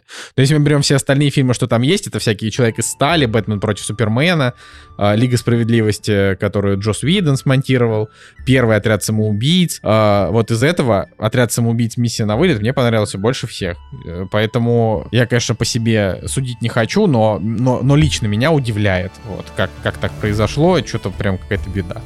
Вот. И самое главное, что э, после этого что-то прогнозировать вообще сложно, потому что вроде как, ну, это же Джеймс Ган, у него же, типа, вот он уже сейчас, это гарант вот этого вот веселого трэш-качества, а, что произошло, непонятно.